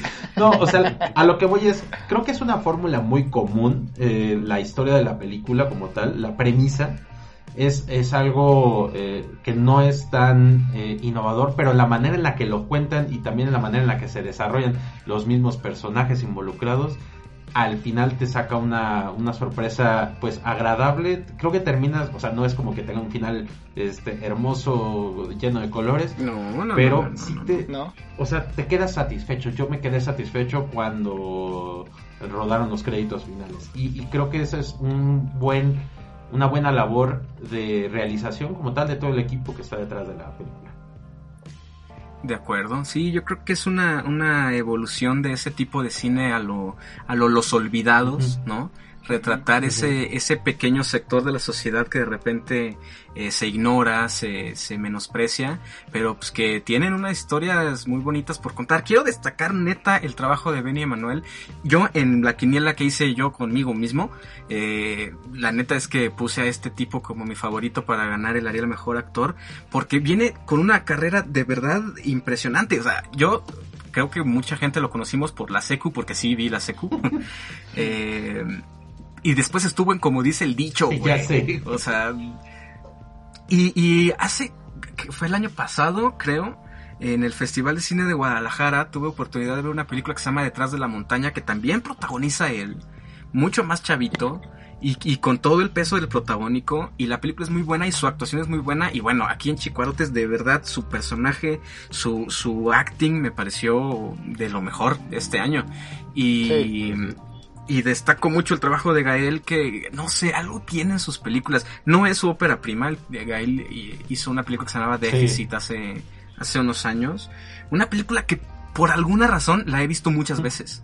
No, no, no la destaco en nada. Pero algo tiene que a veces me dan ganas de ver esa pinche película. Una, una película con Tenoch Huerta y Camila Sodi, por cierto. Y el mismo Gael. Actorazos todos. Ujú, Sí, sí, ¿no? Se, se- se rodea de gente potente. Digo, Sí, la, claro. la actuación de Dolores Heredia en Chicuarotes. Sí, no, no, no. Wow. Creo, me, me aventuraría a decir que eh, aquí, si hubiera ganado Dolores Heredia, hubiera sido por Chicuarotes. De acuerdo, de acuerdo, de acuerdo, de acuerdo. Yo le tuiteé eso. Este. Eh, ella puso en Twitter algo así como: Estoy muy emocionada por mis dos nominaciones. Y yo le puse: Vas a ganar por Chicuarotes. Y mentí. quedé como un farsante ante los ojos de Dolores Heredia, que conocimos eh, el año pasado, Chris, ¿te acuerdas? Sí. Estuvo ella en, en la Feria de León y, y, pues nos la topamos por allá, nos tomamos una foto con ella. Y no la presumí porque perdió y, y no, no publico fotos con gente que pierde cosas. Em, No era el- merecedera. Exactamente. Eh, no, nada, mi, mi, mi grande, toda mi admiración para la señora Dolores Heredia. Qué, qué pedazo Claro, de sí. actuación. En las dos películas, pero en Chicuarotes, Dios mío, güey, sí, sí es brutal. Es, es, un- es una madre Tal mexicana. cual, cabrón. tal cual. Sí. Sí. Entonces, con, con una gran evolución. Entonces, bueno, también Daniel Jiménez Cacho, todos están Sí. geniales. Creo que sí, pues mi Chicuarote se me quedó como el Cruz Azul de este, de este año. Eh, la película es bastante más accesible, se puede encontrar más fácil y si no la han visto, creo que se la que se pueden llevar una muy grata sorpresa con esa es. película. Mi querido Adrián Ramírez, el- Uy, uy, uy, ya sé a qué vamos. vamos al vamos a, a la categoría de largometraje animado. Por supuesto que sí. Te echaste la película Olimpia. La neta es que tampoco, Olimpia, sí. Tampoco eh, hacemos tanto cine animado. La, la categoría nada más tuvo dos opciones. Sí, no, la, la neta es que no había competencia en esa categoría, o sea, no... Ah, Una vez más, no es menospreciar a los otros, no es menospreciar a... el- ay, ¿cómo se llama? Día de Este, Muertos. Día de Muertos. Este, que dato curioso, Día de Muertos era el nombre original de, De Coco. de Coco. Ajá. Pero como, como esta película, Día de Muertos, estaba en, en producción o en preproducción, al mismo tiempo que Coco le ganó los derechos de- del título a Pixar. O sea, eh, creo que ahí es su, su gran mérito, su, algo, algo por lo que yo la voy a recordar más que por la película misma, Claro. Digo, sin afán de ofender. Pero, pero No, pues- sí, Olimpia era hacer una, una rotoscopía de una pel... O sea, hacer rotoscopía en general está cabrón. O sea, un cortito de un minuto en rotoscopía es doblarte la chamba, eh, Tal eh, cual. pues a propósito. Hacer las cosas dos veces, sí. Así es. Entonces, hacer un largometraje de rotoscopía en México está cabrón. Solo Ahora. por, o sea, solo por la técnica ya estaba, ya estaba del otro lado, ya era ganadora prácticamente. No es una cosa propiamente innovadora en el cine en general. No, No, hace claro que no. tanto tiempo, hace un par de añitos tuvimos una película sobre Vincent Van Gogh. Eh, que se trabajó con la misma técnica. Hay otro eh, largometraje documental acerca de, no me la van a creer porque es un tema muy extraño, pero una balacera, un tiroteo en Estados Unidos. Una cosa muy Eso rara, por eso está documentada, porque eso no pasa nunca. Pero que tiene... surrealista. So, totalmente. Yo pensé que era ciencia ficción. Eh, Que usa la misma técnica. Explícanos un poco qué es la rotoscopía, amigo, para todos aquellos que no estamos familiarizados con, con el término. Por supuestamente, amigo. Este, rotoscopía, pues es, por, por lo que les digo que es doble chamba, es este grabar, grabar una película tal cual, o sea, eh, grabas Matrix, la, la haces completamente, y encima de Matrix haces este ilustraciones. En este caso son ilustraciones a mano. Cada cuadro está pintado este, a mano por separado. Entonces, imagínense la cantidad de chamba que representó. Pero, este, por lo que, por lo que se hizo esta, esta decisión de hacer la animación, que fácilmente pudo haber sido un eh, largometraje ficción sin problemas, creo yo, es para, para ahorrar, este, ahorrar un poco de dinero, porque esta película se desarrolla en los 60s. Ujú. Entonces, realizar, eh, como, como dijimos hace ratito, la, la, el cine de época, o sea, pues sí, am, todas las locaciones, vestirlas, todos los vestuarios, cambiarlos, todo, todo, todo, todo, todo, todo, todo, lo que conlleva aspectos técnicos de arte y, y demás, este, adaptarlos a, a, a esta época hubiera estado bien cabrón y por eso le, le reconozco este este sí por, por eso le doy mi reconocimiento a esta película porque no es no es una gran producción es una ópera prima de, de, de- del CCC Ajá. o sea es es digamos que está hecha por chavitos y hacer un largometraje con es, de ese calibre y con esa temática eh, creo que se la rifaron haciéndolo una, este, una rotoscopía. Y qué bueno que lo hicieron así, porque así son ganadores de, pues de, en su categoría. Y ojalá tenga un chingo de reconocimiento porque es una excelente película. Sí, independientemente de la técnica sobresaliente, que por cierto toda la chamba de rotoscopía la realizaron estudiantes de la Facultad de Diseño de la UNAM, lo cual sí eh, creo que eh, refuerza tu teoría de que fue para ahorrar dinero. Órale, perros, pónganse a chambear para, Así es. para pasar el semestre. Eh, en, justamente eh, a mí me encantó lo que pasó con la película de Van Gogh, que usó esta misma técnica, porque eran literales obras de arte, güey. Sí, La- cada la- cuadro. Cada fotograma que, que se trabajó de manera rotoscópica era emulando el estilo de Vincent Van Gogh para pintar. Una brutalidad. No, Eh, y todos eran óleos. Todos Exactamente. cada uno de los cuadros eran Correcto. óleos fotografiados. Una salvajada, una brutalidad, Sí. una monstruosidad. Sí, Eh. Esta película Olimpia toca el tema de aquel. Pues aquel, aquella esta fecha que no se olvida, ¿no? Ese- esa, esa tarde en la Plaza de las Tres Culturas en Tlatelolco, donde, pues, donde, mira, esa época fue, fue muy, la, determinó muchos movimientos estudiantiles. La gente joven se rebeló por muchas cosas.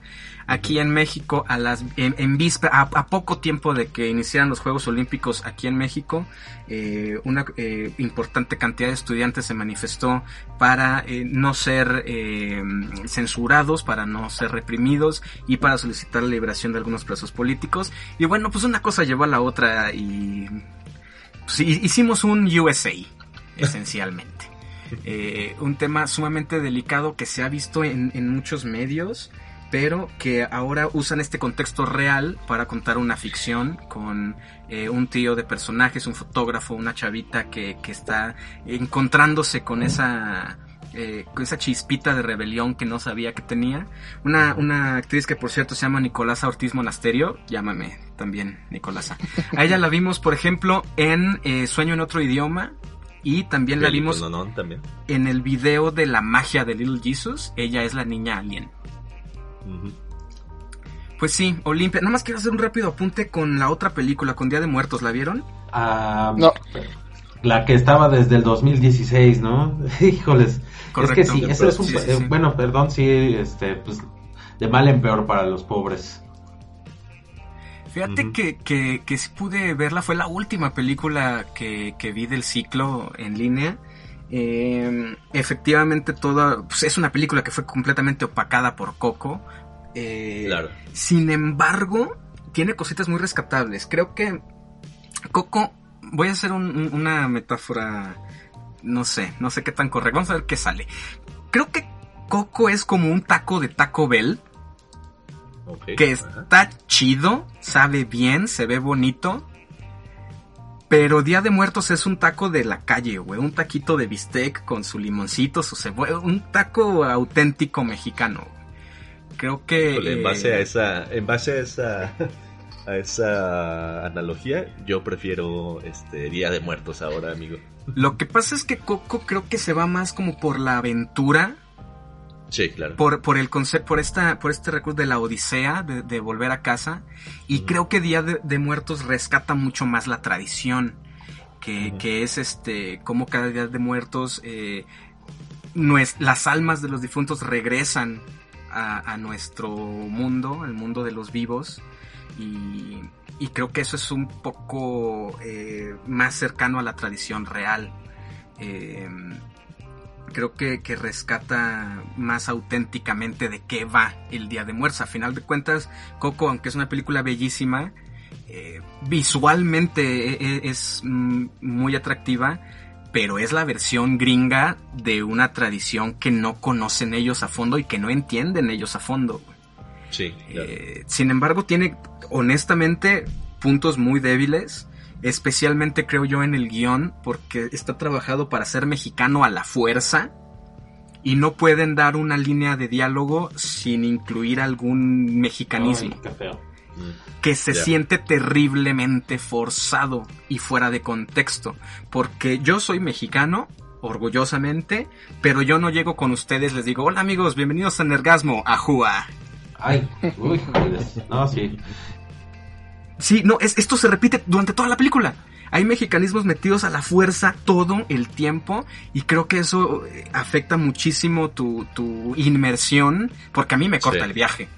No Sí, te voy a negar que me hizo reír en algún momento porque hay eh, un grupo como de, de almas de muertos eh, olvidados que están encabronadones, entonces ya no son muertos buena onda, ya son como dementores. Entonces están atacando Ok. a la gente, se le suben a la, a la espalda a un personaje y el personaje dice, ah, se me subió el muerto. Mm. Ok, ok. Pero fíjate. A lo mejor, a lo mejor muy obvio, pero, pero me hizo reír. Pero mi gran problema fue hacer tan a la fuerza eh, este, este tipo de, de- de Pues- mexicanismo. A la fuerza nada. No, y funciona. es que entonces, eh, o sea, digo, no quiero tampoco eh, explayar tanto el, el tema en una película que para empezar lleva pues, No, cuatro años eh, perdiendo, eh, porque pues... Uy, eso dolió. Sí, pues, pero es la verdad, o sea, y que estuvieran esperando tanto tiempo para ya ver, eh, o sea, para, para poder sacar, porque tuvieron que esperar dos años, eh, la productora tuvo que esperar dos años para poder, eh, pues ahora sí que sacar tal cual la película de Día de Muertos después de que saliera Coco.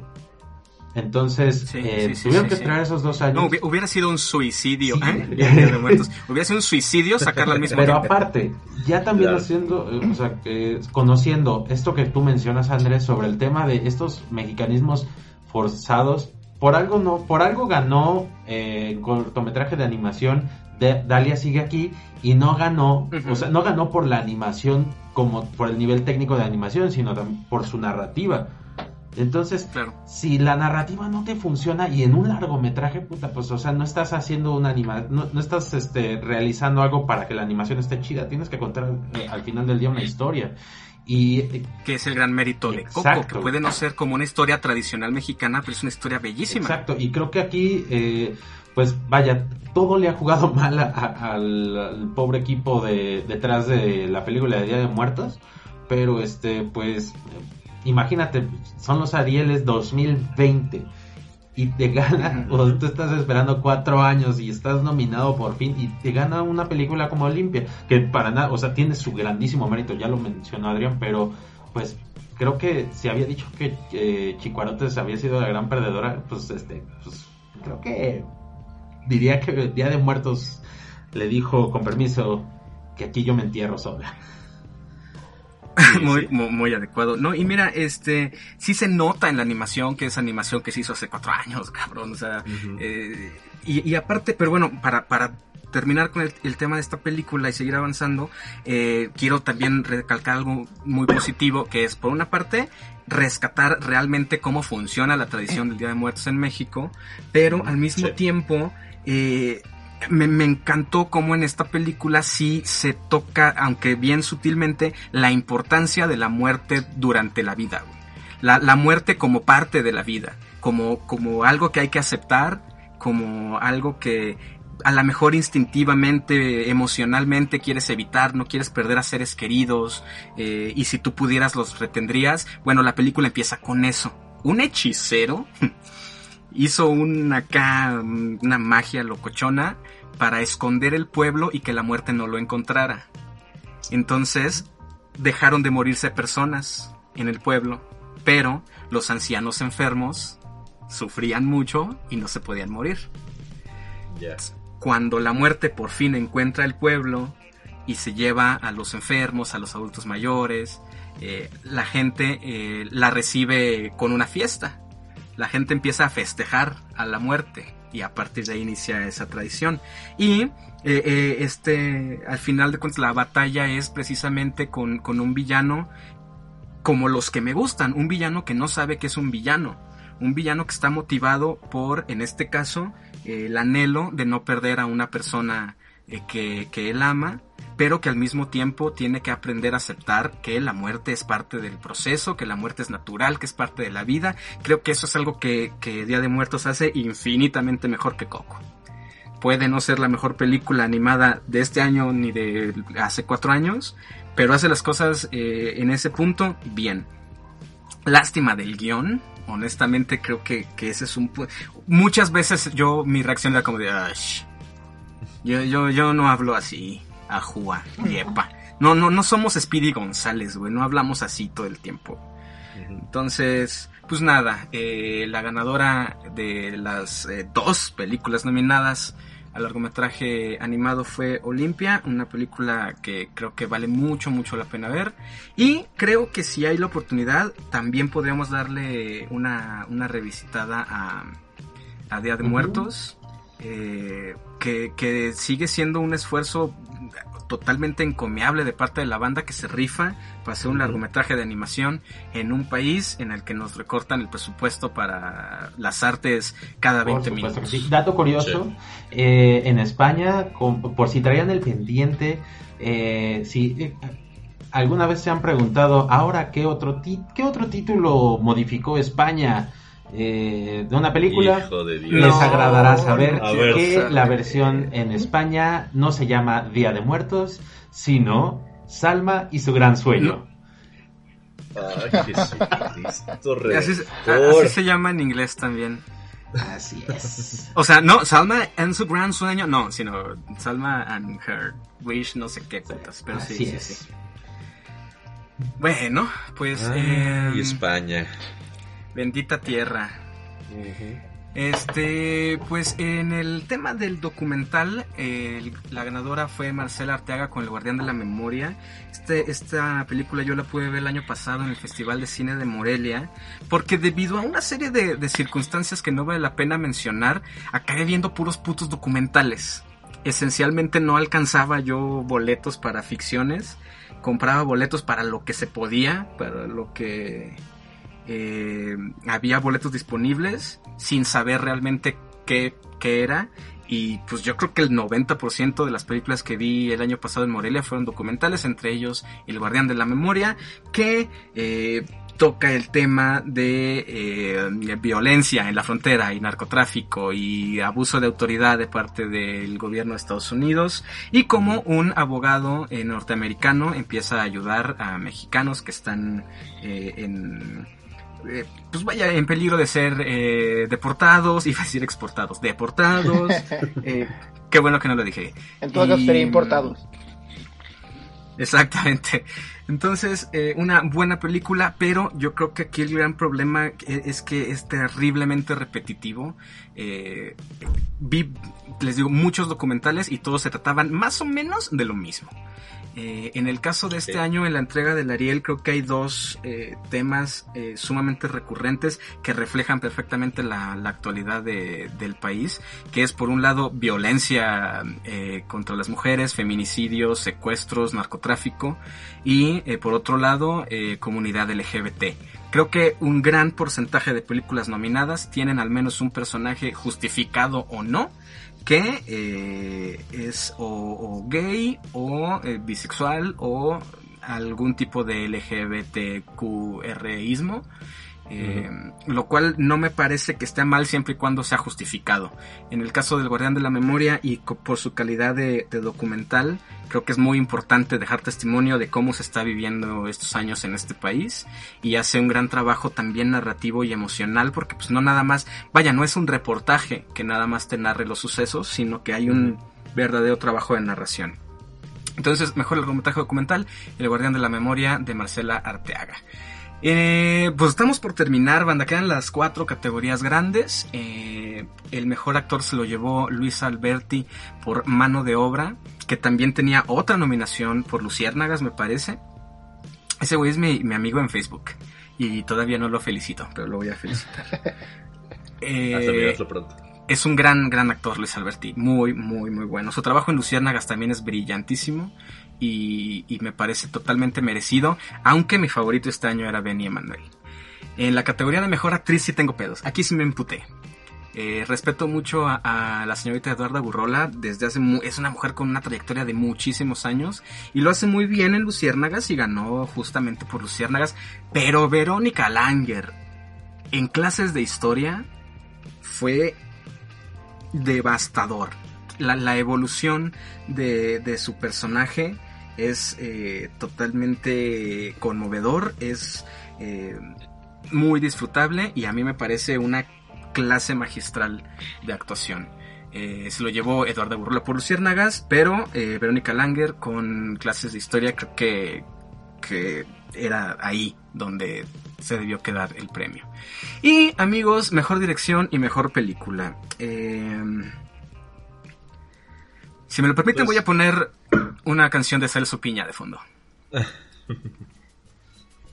Ya no estoy aquí. Se llevó eh, no nada más la mayor cantidad, sino los premios más importantes. Dirección y película fue para Ya no estoy aquí, una película que eh, hace desde hace un muy buen rato está disponible en Netflix. Tuvo mucha difusión, muchas críticas encontradas, pero que esencialmente acabamos viendo todos. Y creo que la pregunta de los 64.500 dólares, porque pesos no valen nada, es, Sí, no.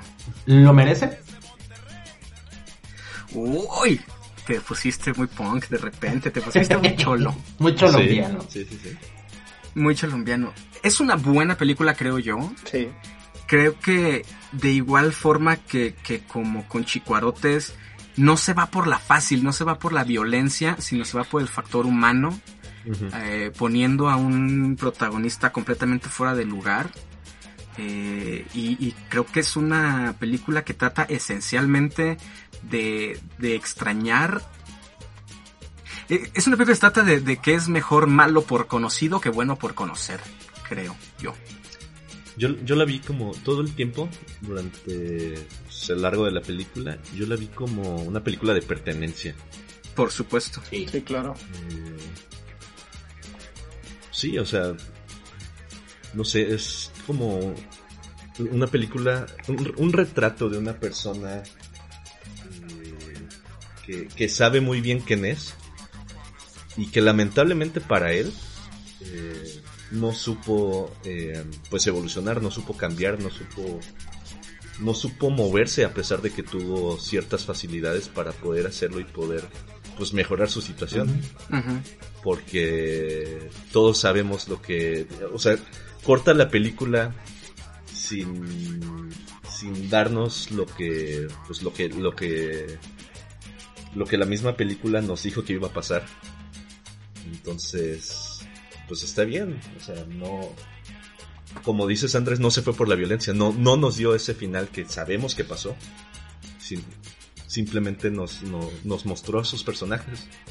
Y- Que, que- que tiene su momentito. ¿eh? Tiene su momentito súper rudo de Sí, wow. y, y justamente se siente Claro que ta- sí. tan impactante porque no es el tono de la No. película. No, no, no. Por eso se siente como tan de madrazo, por eso Pero, se, se sufre más. Pero aparte creo que la manera o el momento en el que se detona todo eso y en la manera también en la que está creada esa escena, creo yo que aporta muchísimo al pues a la historia como tal, pero no solo eso, sino que también nos, o sea, como tú bien dices, no estamos hablando de una cinta violenta, pero es una cinta en donde la violencia es necesaria para que para que sucedan cosas.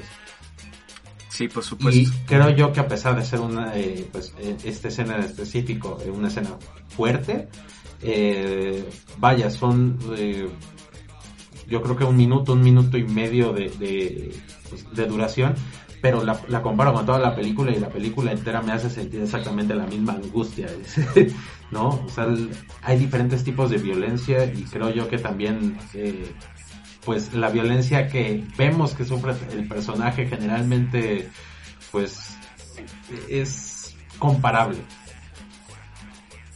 Sí, no por la historia, ni por la, ni por el discurso, ni por el estilo, ni mucho menos, pero me, me, me deja una vibra muy a lo de Wrestler, de ver a este personaje tan fuera de lugar, tan incómodo, que prefiere Sí. regresar a, a lo que conoce, no porque sea lo mejor para él, sino porque es donde se siente cómodo, porque es lo que conoce, ¿no? Así es. Eh, la película va acerca de este chavito eh, cholo del norte del país, y están en Monterrey, y que se cogen entre primos. Y mientras se están cogiendo entre primos, pues hay un pequeño malentendido, porque pues, hay, hay- hay dos bandos muy bien marcados, ¿no? El cholo y el, y el buchón. Ujú. Cuando, cuando se encuentran, pues las cosas se complican y nuestro protagonista tiene que escapar a Estados Unidos para, pues, para que no me lo quebren, para que no me le den un levantón. Em, creo que, que, que o sea, decir que, que lo merece o no, o, o- o si era, creo que es intrascendente. Es como dice Jorge Campos, es penal porque ya lo marcó el árbitro. Pero me parece una, una gran película en todos los aspectos. Creo que está muy bien dirigida, creo que está muy bien Sí. actuada. Los chavos cholos están perfectamente Muy bien. Sí. Sí, sen- sí sentí, terminando la película sí sentí que me faltaban 100 pesos en la cartera, pero digamos Bueno, que es Están tan bien actuados que Sí. yo sentía que eran como fracciones de un Es documental. que claro. Ah, sí, claro, neta, neta, claro, neta. claro, claro. Perfectamente bien este representados. Claro, no, sí están muy ¿Y sabes bien qué? representados. ¿Sabes qué también es otra cosa que me gustó de la película? Que la película no es moralina. No trata para nada, Claro. perdón, de ponerte en la... en esto es malo, esto es bueno. Es simplemente la historia de un güey que estaba metido en esa ciudad, en ese momento, con las circunstancias que estaban eh, aconteciendo. Eh, una situación provoca que él tenga que eh, huir de Estados Unidos, Estados Unidos, perdón. Y lo que decían, ¿no? Al final de cuentas están únicamente platicando la historia de un güey que como él pudieron haber pasado muchos allá en Monterrey, sin ponerse de en un bando ni en otro, ni tratar de ponértelo como, mira, pobrecito, es que están sufriendo. No, no, no, es simplemente la historia de este güey Ajá. Que tuvo que pasar por esto, llegando ya se da cuenta que sigue extrañando el la tierra y al final de cuentas eso nos puede pasar a todos, güey. Tienes una situación en la que puedes estar mejor, pero a veces la nostalgia o el, el- el- como decía Adrián, ¿no? el arraigo provoca que te regreses, que, que aunque tengas todo lo mejor o puedas tener todo lo mejor, pues la tierra es la tierra, güey. Sí.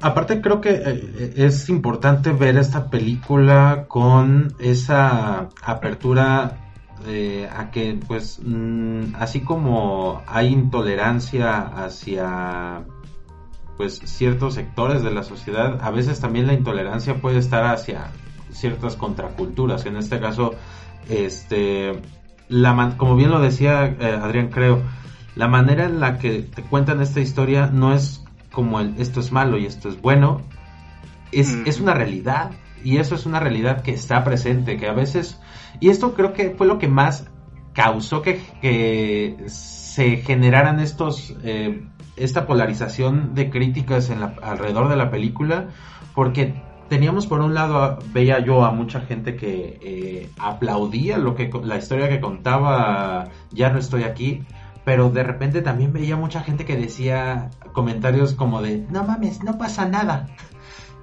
Así es. Sí. Yo, Sí, sí, yo y también. digo, no mames, pues es que vieron la misma película que yo o, o viven debajo de una piedra, porque la verdad, o sea, duela mucho o poco, esto, esto pasa, ¿eh? esto pasa en la sociedad, o sea, y las personas así, así como lo refleja eh, Ulises, este nombre tan, ay, tan manchado, como lo reflejan personajes como Ulises, eh, son personas que no tienen una elección muchas veces, o sea, que, ahí, ahí tocó vivir, ¿no? Y, y híjoles, tenemos todavía, creo yo, como, como público un poquito de, de conflicto al, al ver una historia de este tipo.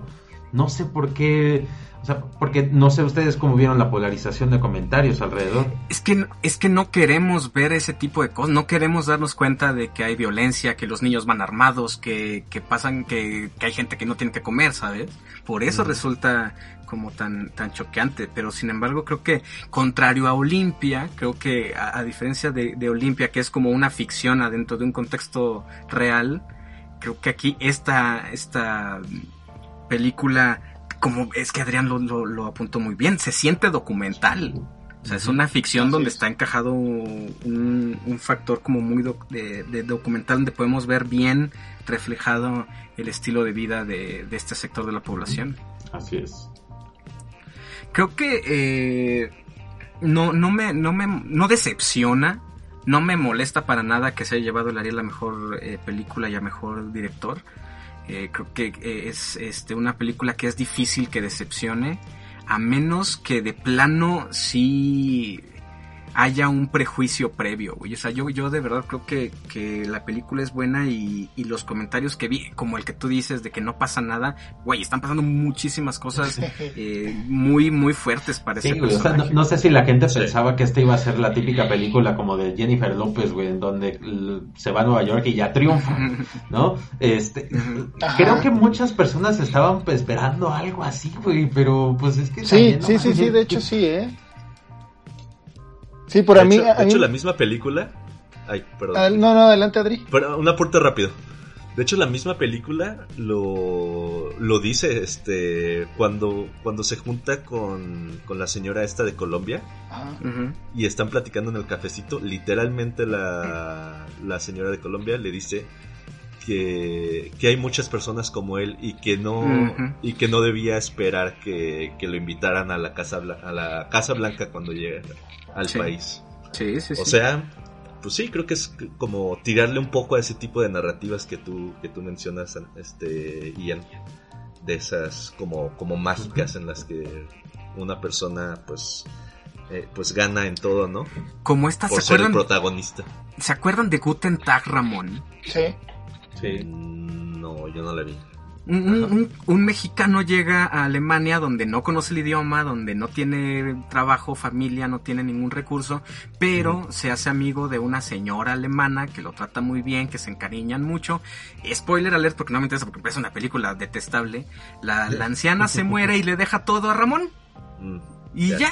El sueño, la definición del sueño mexicano, güey, ganar todo y tener todo sin el más mínimo puñetero esfuerzo, güey. Porque en lugar de pensar en trabajar arduamente, güey, pensamos en ganarnos la lotería o un avión. Entonces, es exactamente la, la contraparte, ¿no? La, la situación que, como bien apuntas, este, es la, la situación de muchísimas personas que, que viven cosas similares. Quiero hacer un, un apunte porque eh, eh, es importante mencionar qué guapa está la morrita china. Lin. Lin. Lin. Sí, sí, sí. Sí, sí, Lin está. y no Da May. es su segundo Lin apellido. Y no es May. No, Ah, afortunadamente, amigo.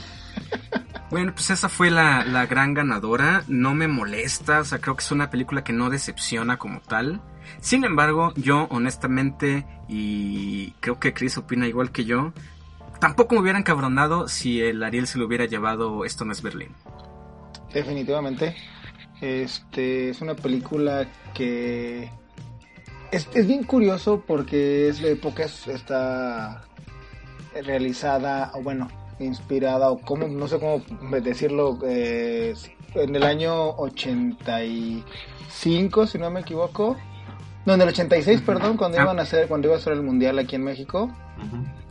Ambientada es la palabra. ambientada, perdón, así es.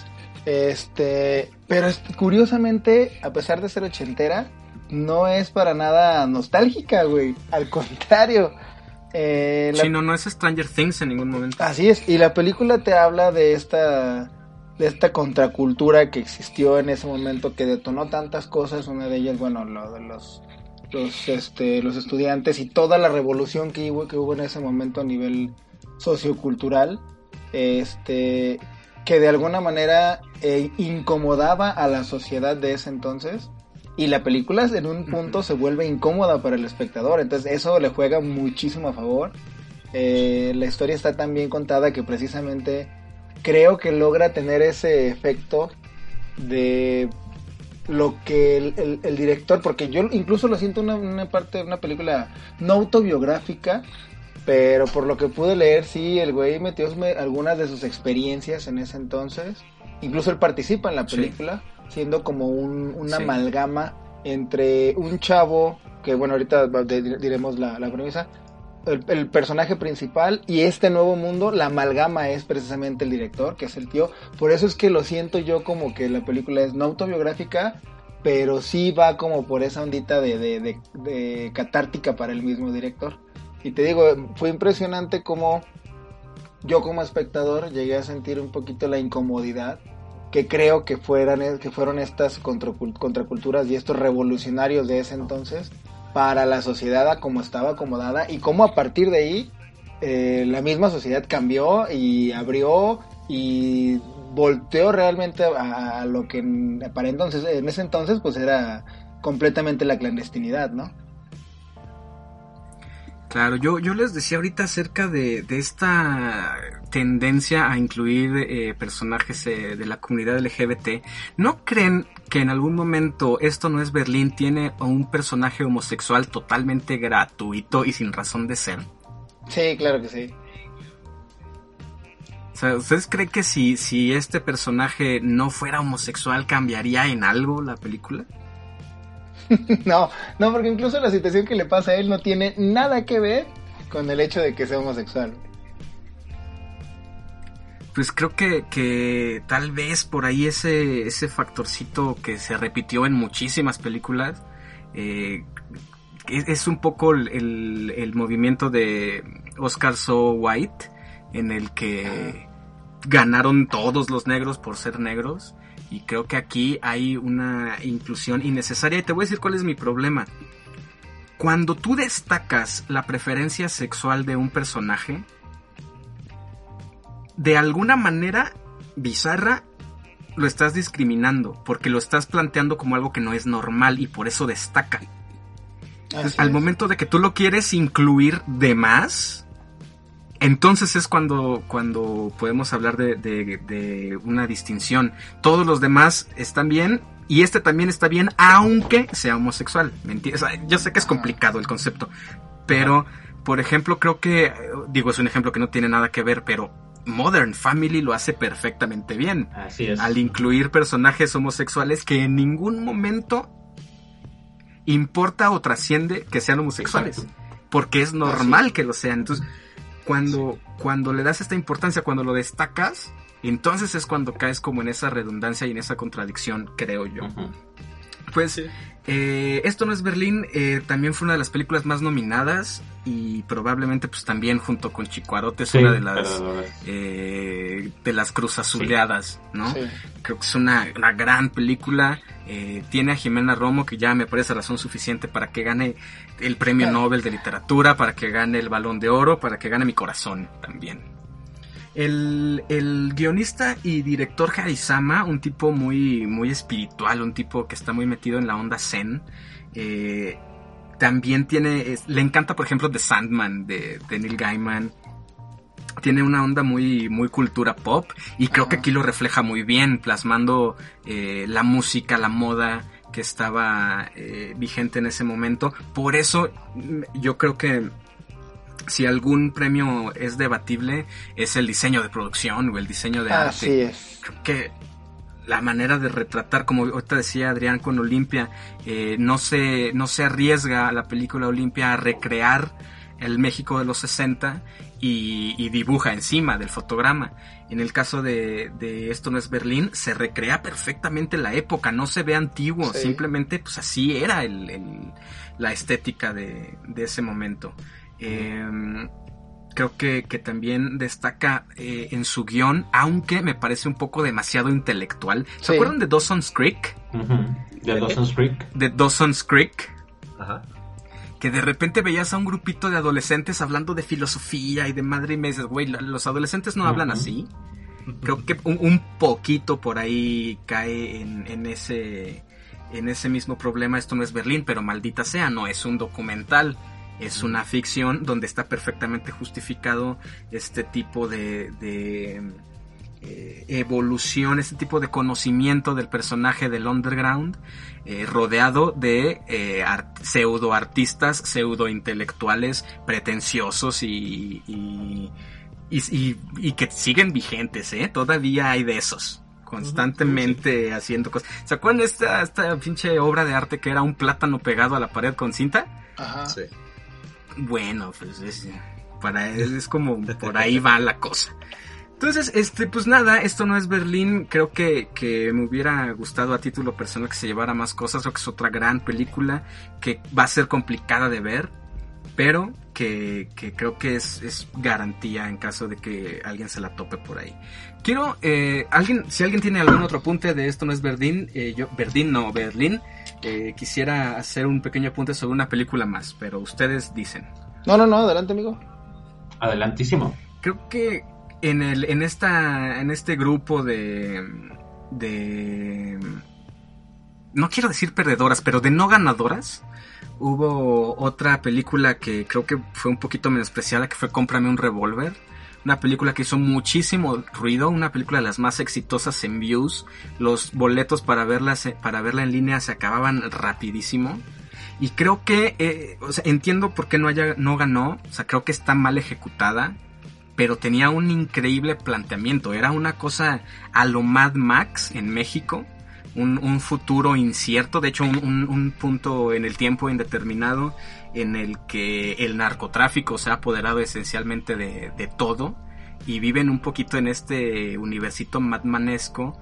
Mad Maxesco, más bien este en el que las mujeres están totalmente desaparecidas, en las que son básicamente esclavas y donde un padre tiene que esconder a su hija y disfrazarla como niño para eh, que no le pase nada, para permanecer juntos, un poquito a lo la vida es bella en Mad Max, Ok. Pero- Ok. pero mal ejecutada. Me encantó el Mm. ok, ok. Y luego el ok. Ok. Sí, el, el nergasmismo, el, el nergasmito seguido del pues decepción. Pues del coitus interruptus. Pues eso, esa es la selección. es- esa es la, la, la, no sé, la sensación que me queda de esta película. Creo que el, el planteamiento era maravilloso, con un potencial increíble, con un personaje homosexual gratuito, porque, porque, porque sí, porque, porque vez. incluyentes, Porque quiero. Porque quiero, y, y- mal actuado. Creo que tiene este factor como de neorealismo, en el que en afán de hacerlo realista, Ah, no hay una interpretación dramática convincente. Eh, pero creo que, que, no sé, hay, hay momentos que, que de verdad eh, te, te cortan terriblemente el viaje y que interrumpen terriblemente la inmersión, pero con un planteamiento que a mí me parece genial y con una gran dirección de arte y con, un, con una muy buena fotografía, pero que lamentablemente se quedó un poquito ahí en, en el, sí, en el ya merito, en el, en el Cruz Azul de esta Liga MX que fue el cine mexicano este año. Ahí nada más como apunte, eh, si les interesa, si no me equivoco, en Amazon Prime la pueden encontrar en renta en 25, 20 pesos, algo así, por si alguien la quiere ver, ahí la pueden checar. Órale, qué chido. Qué y chido, otro, qué chido. un, un, un último apunte para los escuchas, este, queremos saber para ustedes quién, quién creen que es el personaje homosexual gratuito en este podcast.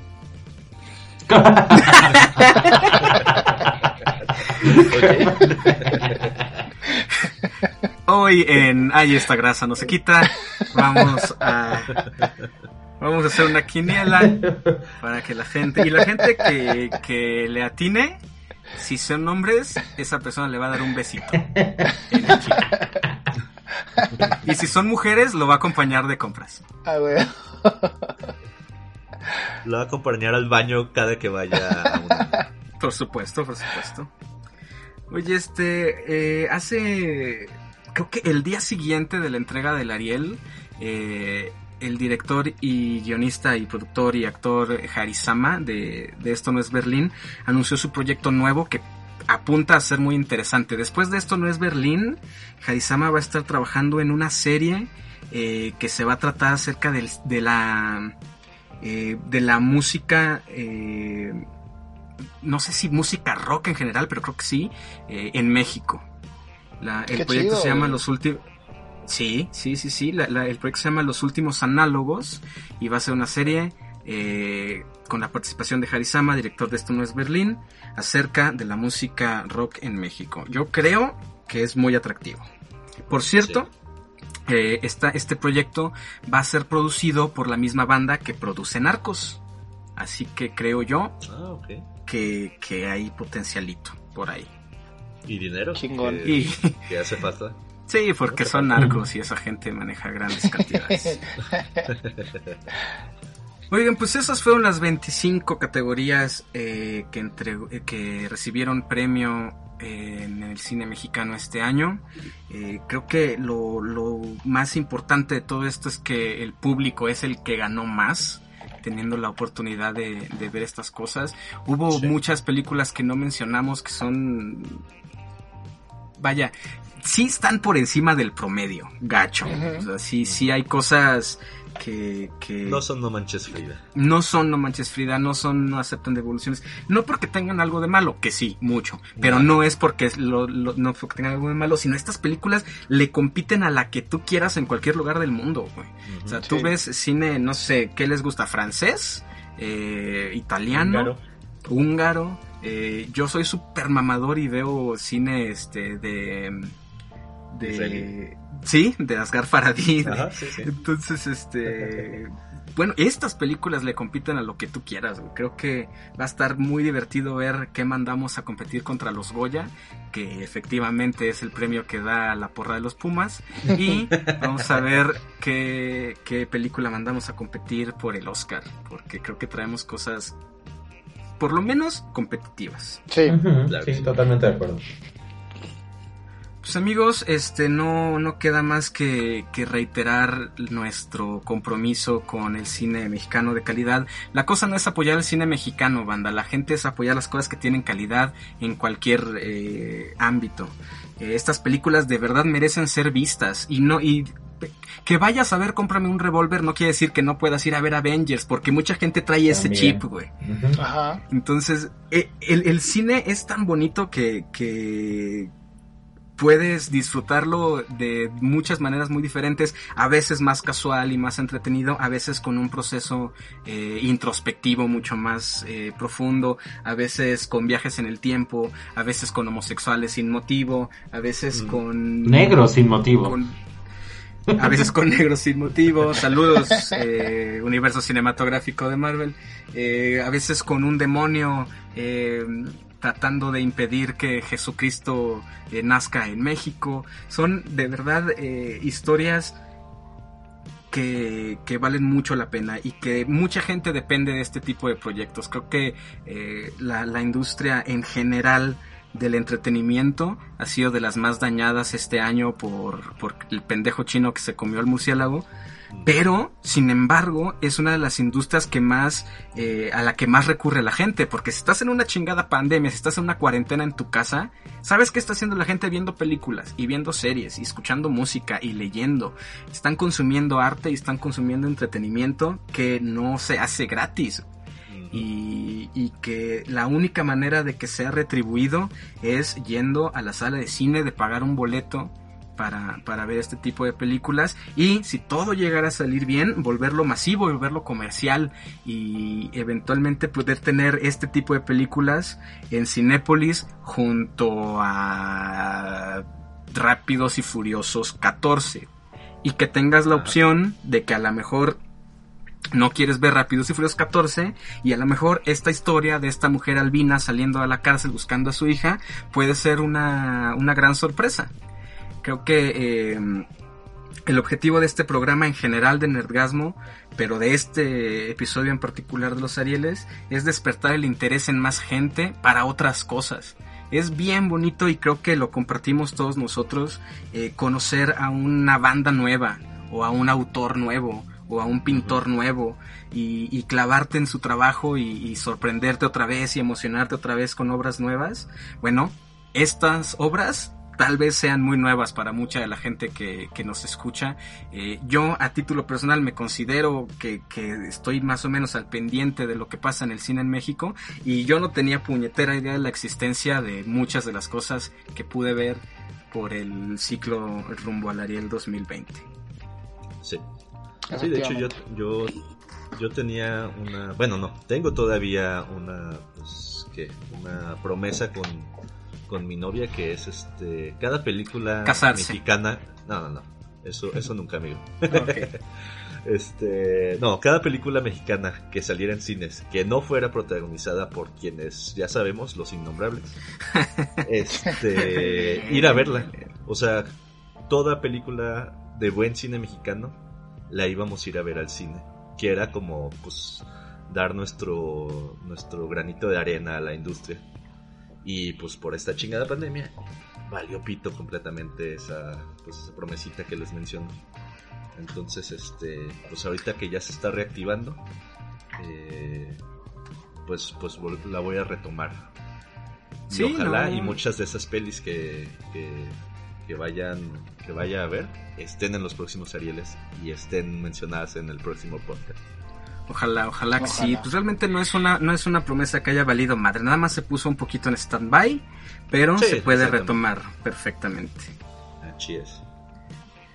Pues amigos, creo que ha llegado ese momento turbio, ese momento triste, ese momento melodramático con un homosexual gratuito en el que tenemos que despedirnos por esta semana. Eh, nada más nos queda pues agradecerle a toda la banda que ha seguido al pendiente de nuestras publicaciones, de nuestros episodios. Eh, tenemos ya preparados pues básicamente de aquí a fin de año ya tenemos mucho contenido divertido, diverso, interesante, pero sobre todo contenido de mucha calidad. No por nosotros, nosotros valemos madre, pero vamos a hablar de cosas de calidad. Entonces, eh, pues ya saben que, nos pueden encontrar en Facebook, en Instagram y en Twitter como arroba nergasmopod. Eh, Estamos en YouTube, estamos en iBooks, estamos en iTunes y ya estamos también en Spotify. Sí que realmente nos pueden escuchar donde ustedes quieran. No, no. Vaya, es fácil. Todo, todo el mundo tiene algún medio para, para poder escucharnos. Les vamos a agradecer cualquier tipo de interacción. Si, si dejan su like, si dejan un comentario, si comparten el podcast, si lo recomiendan con, con su banda. Este Cristian Cabrera tiene una gran frase que espero que algún día esté en mi lápida que dice que si les gustó el programa, recomiéndenlo con sus amigos y si no les gustó el programa, lo pueden recomendar con sus enemigos. Entonces, eh, todo, todo ese tipo de, de apoyo de verdad lo, lo apreciamos mucho porque eh, nos gusta, nos la pasamos muy bien, nos divertimos mucho haciendo esto y creemos que de alguna manera estamos también aportando un poquito, aunque sea muy, muy mínimo, pero de alguna manera estamos tratando de, de promover este tipo de contenido de calidad como fue en este caso esas películas mexicanas y una peruana totalmente bellas. Y pues nada, eh, por esta semana ha sido todo. Muchas gracias por escucharnos. Son unas personas muy bonitas. Eh, las personas que no nos escuchan se pueden ir mucho al demonio. La semana pasada insulté a Spotify y nos agregó a su catálogo. Entonces, toda la gente que no nos escucha son pendejos. Así es. Nerdgasmo, nerdgasmo no sean pendejos. Ese es nuestro eslogan nuevo. Me late. Hoy- Hay, que, hay que implementarlo en el nuevo diseño. No. Hoy como hoy como cada semana compartí micrófonos a la distancia con mis amigos, mis socios, mis compañeros, eh, Cristian Cabrera, Hasta la vista, bandita. Pásenla chido y nos vemos la próxima semana. Adrián Ramírez. Simón, güey, ahí nos vemos. Lo sabía, lo sabía. cabrón.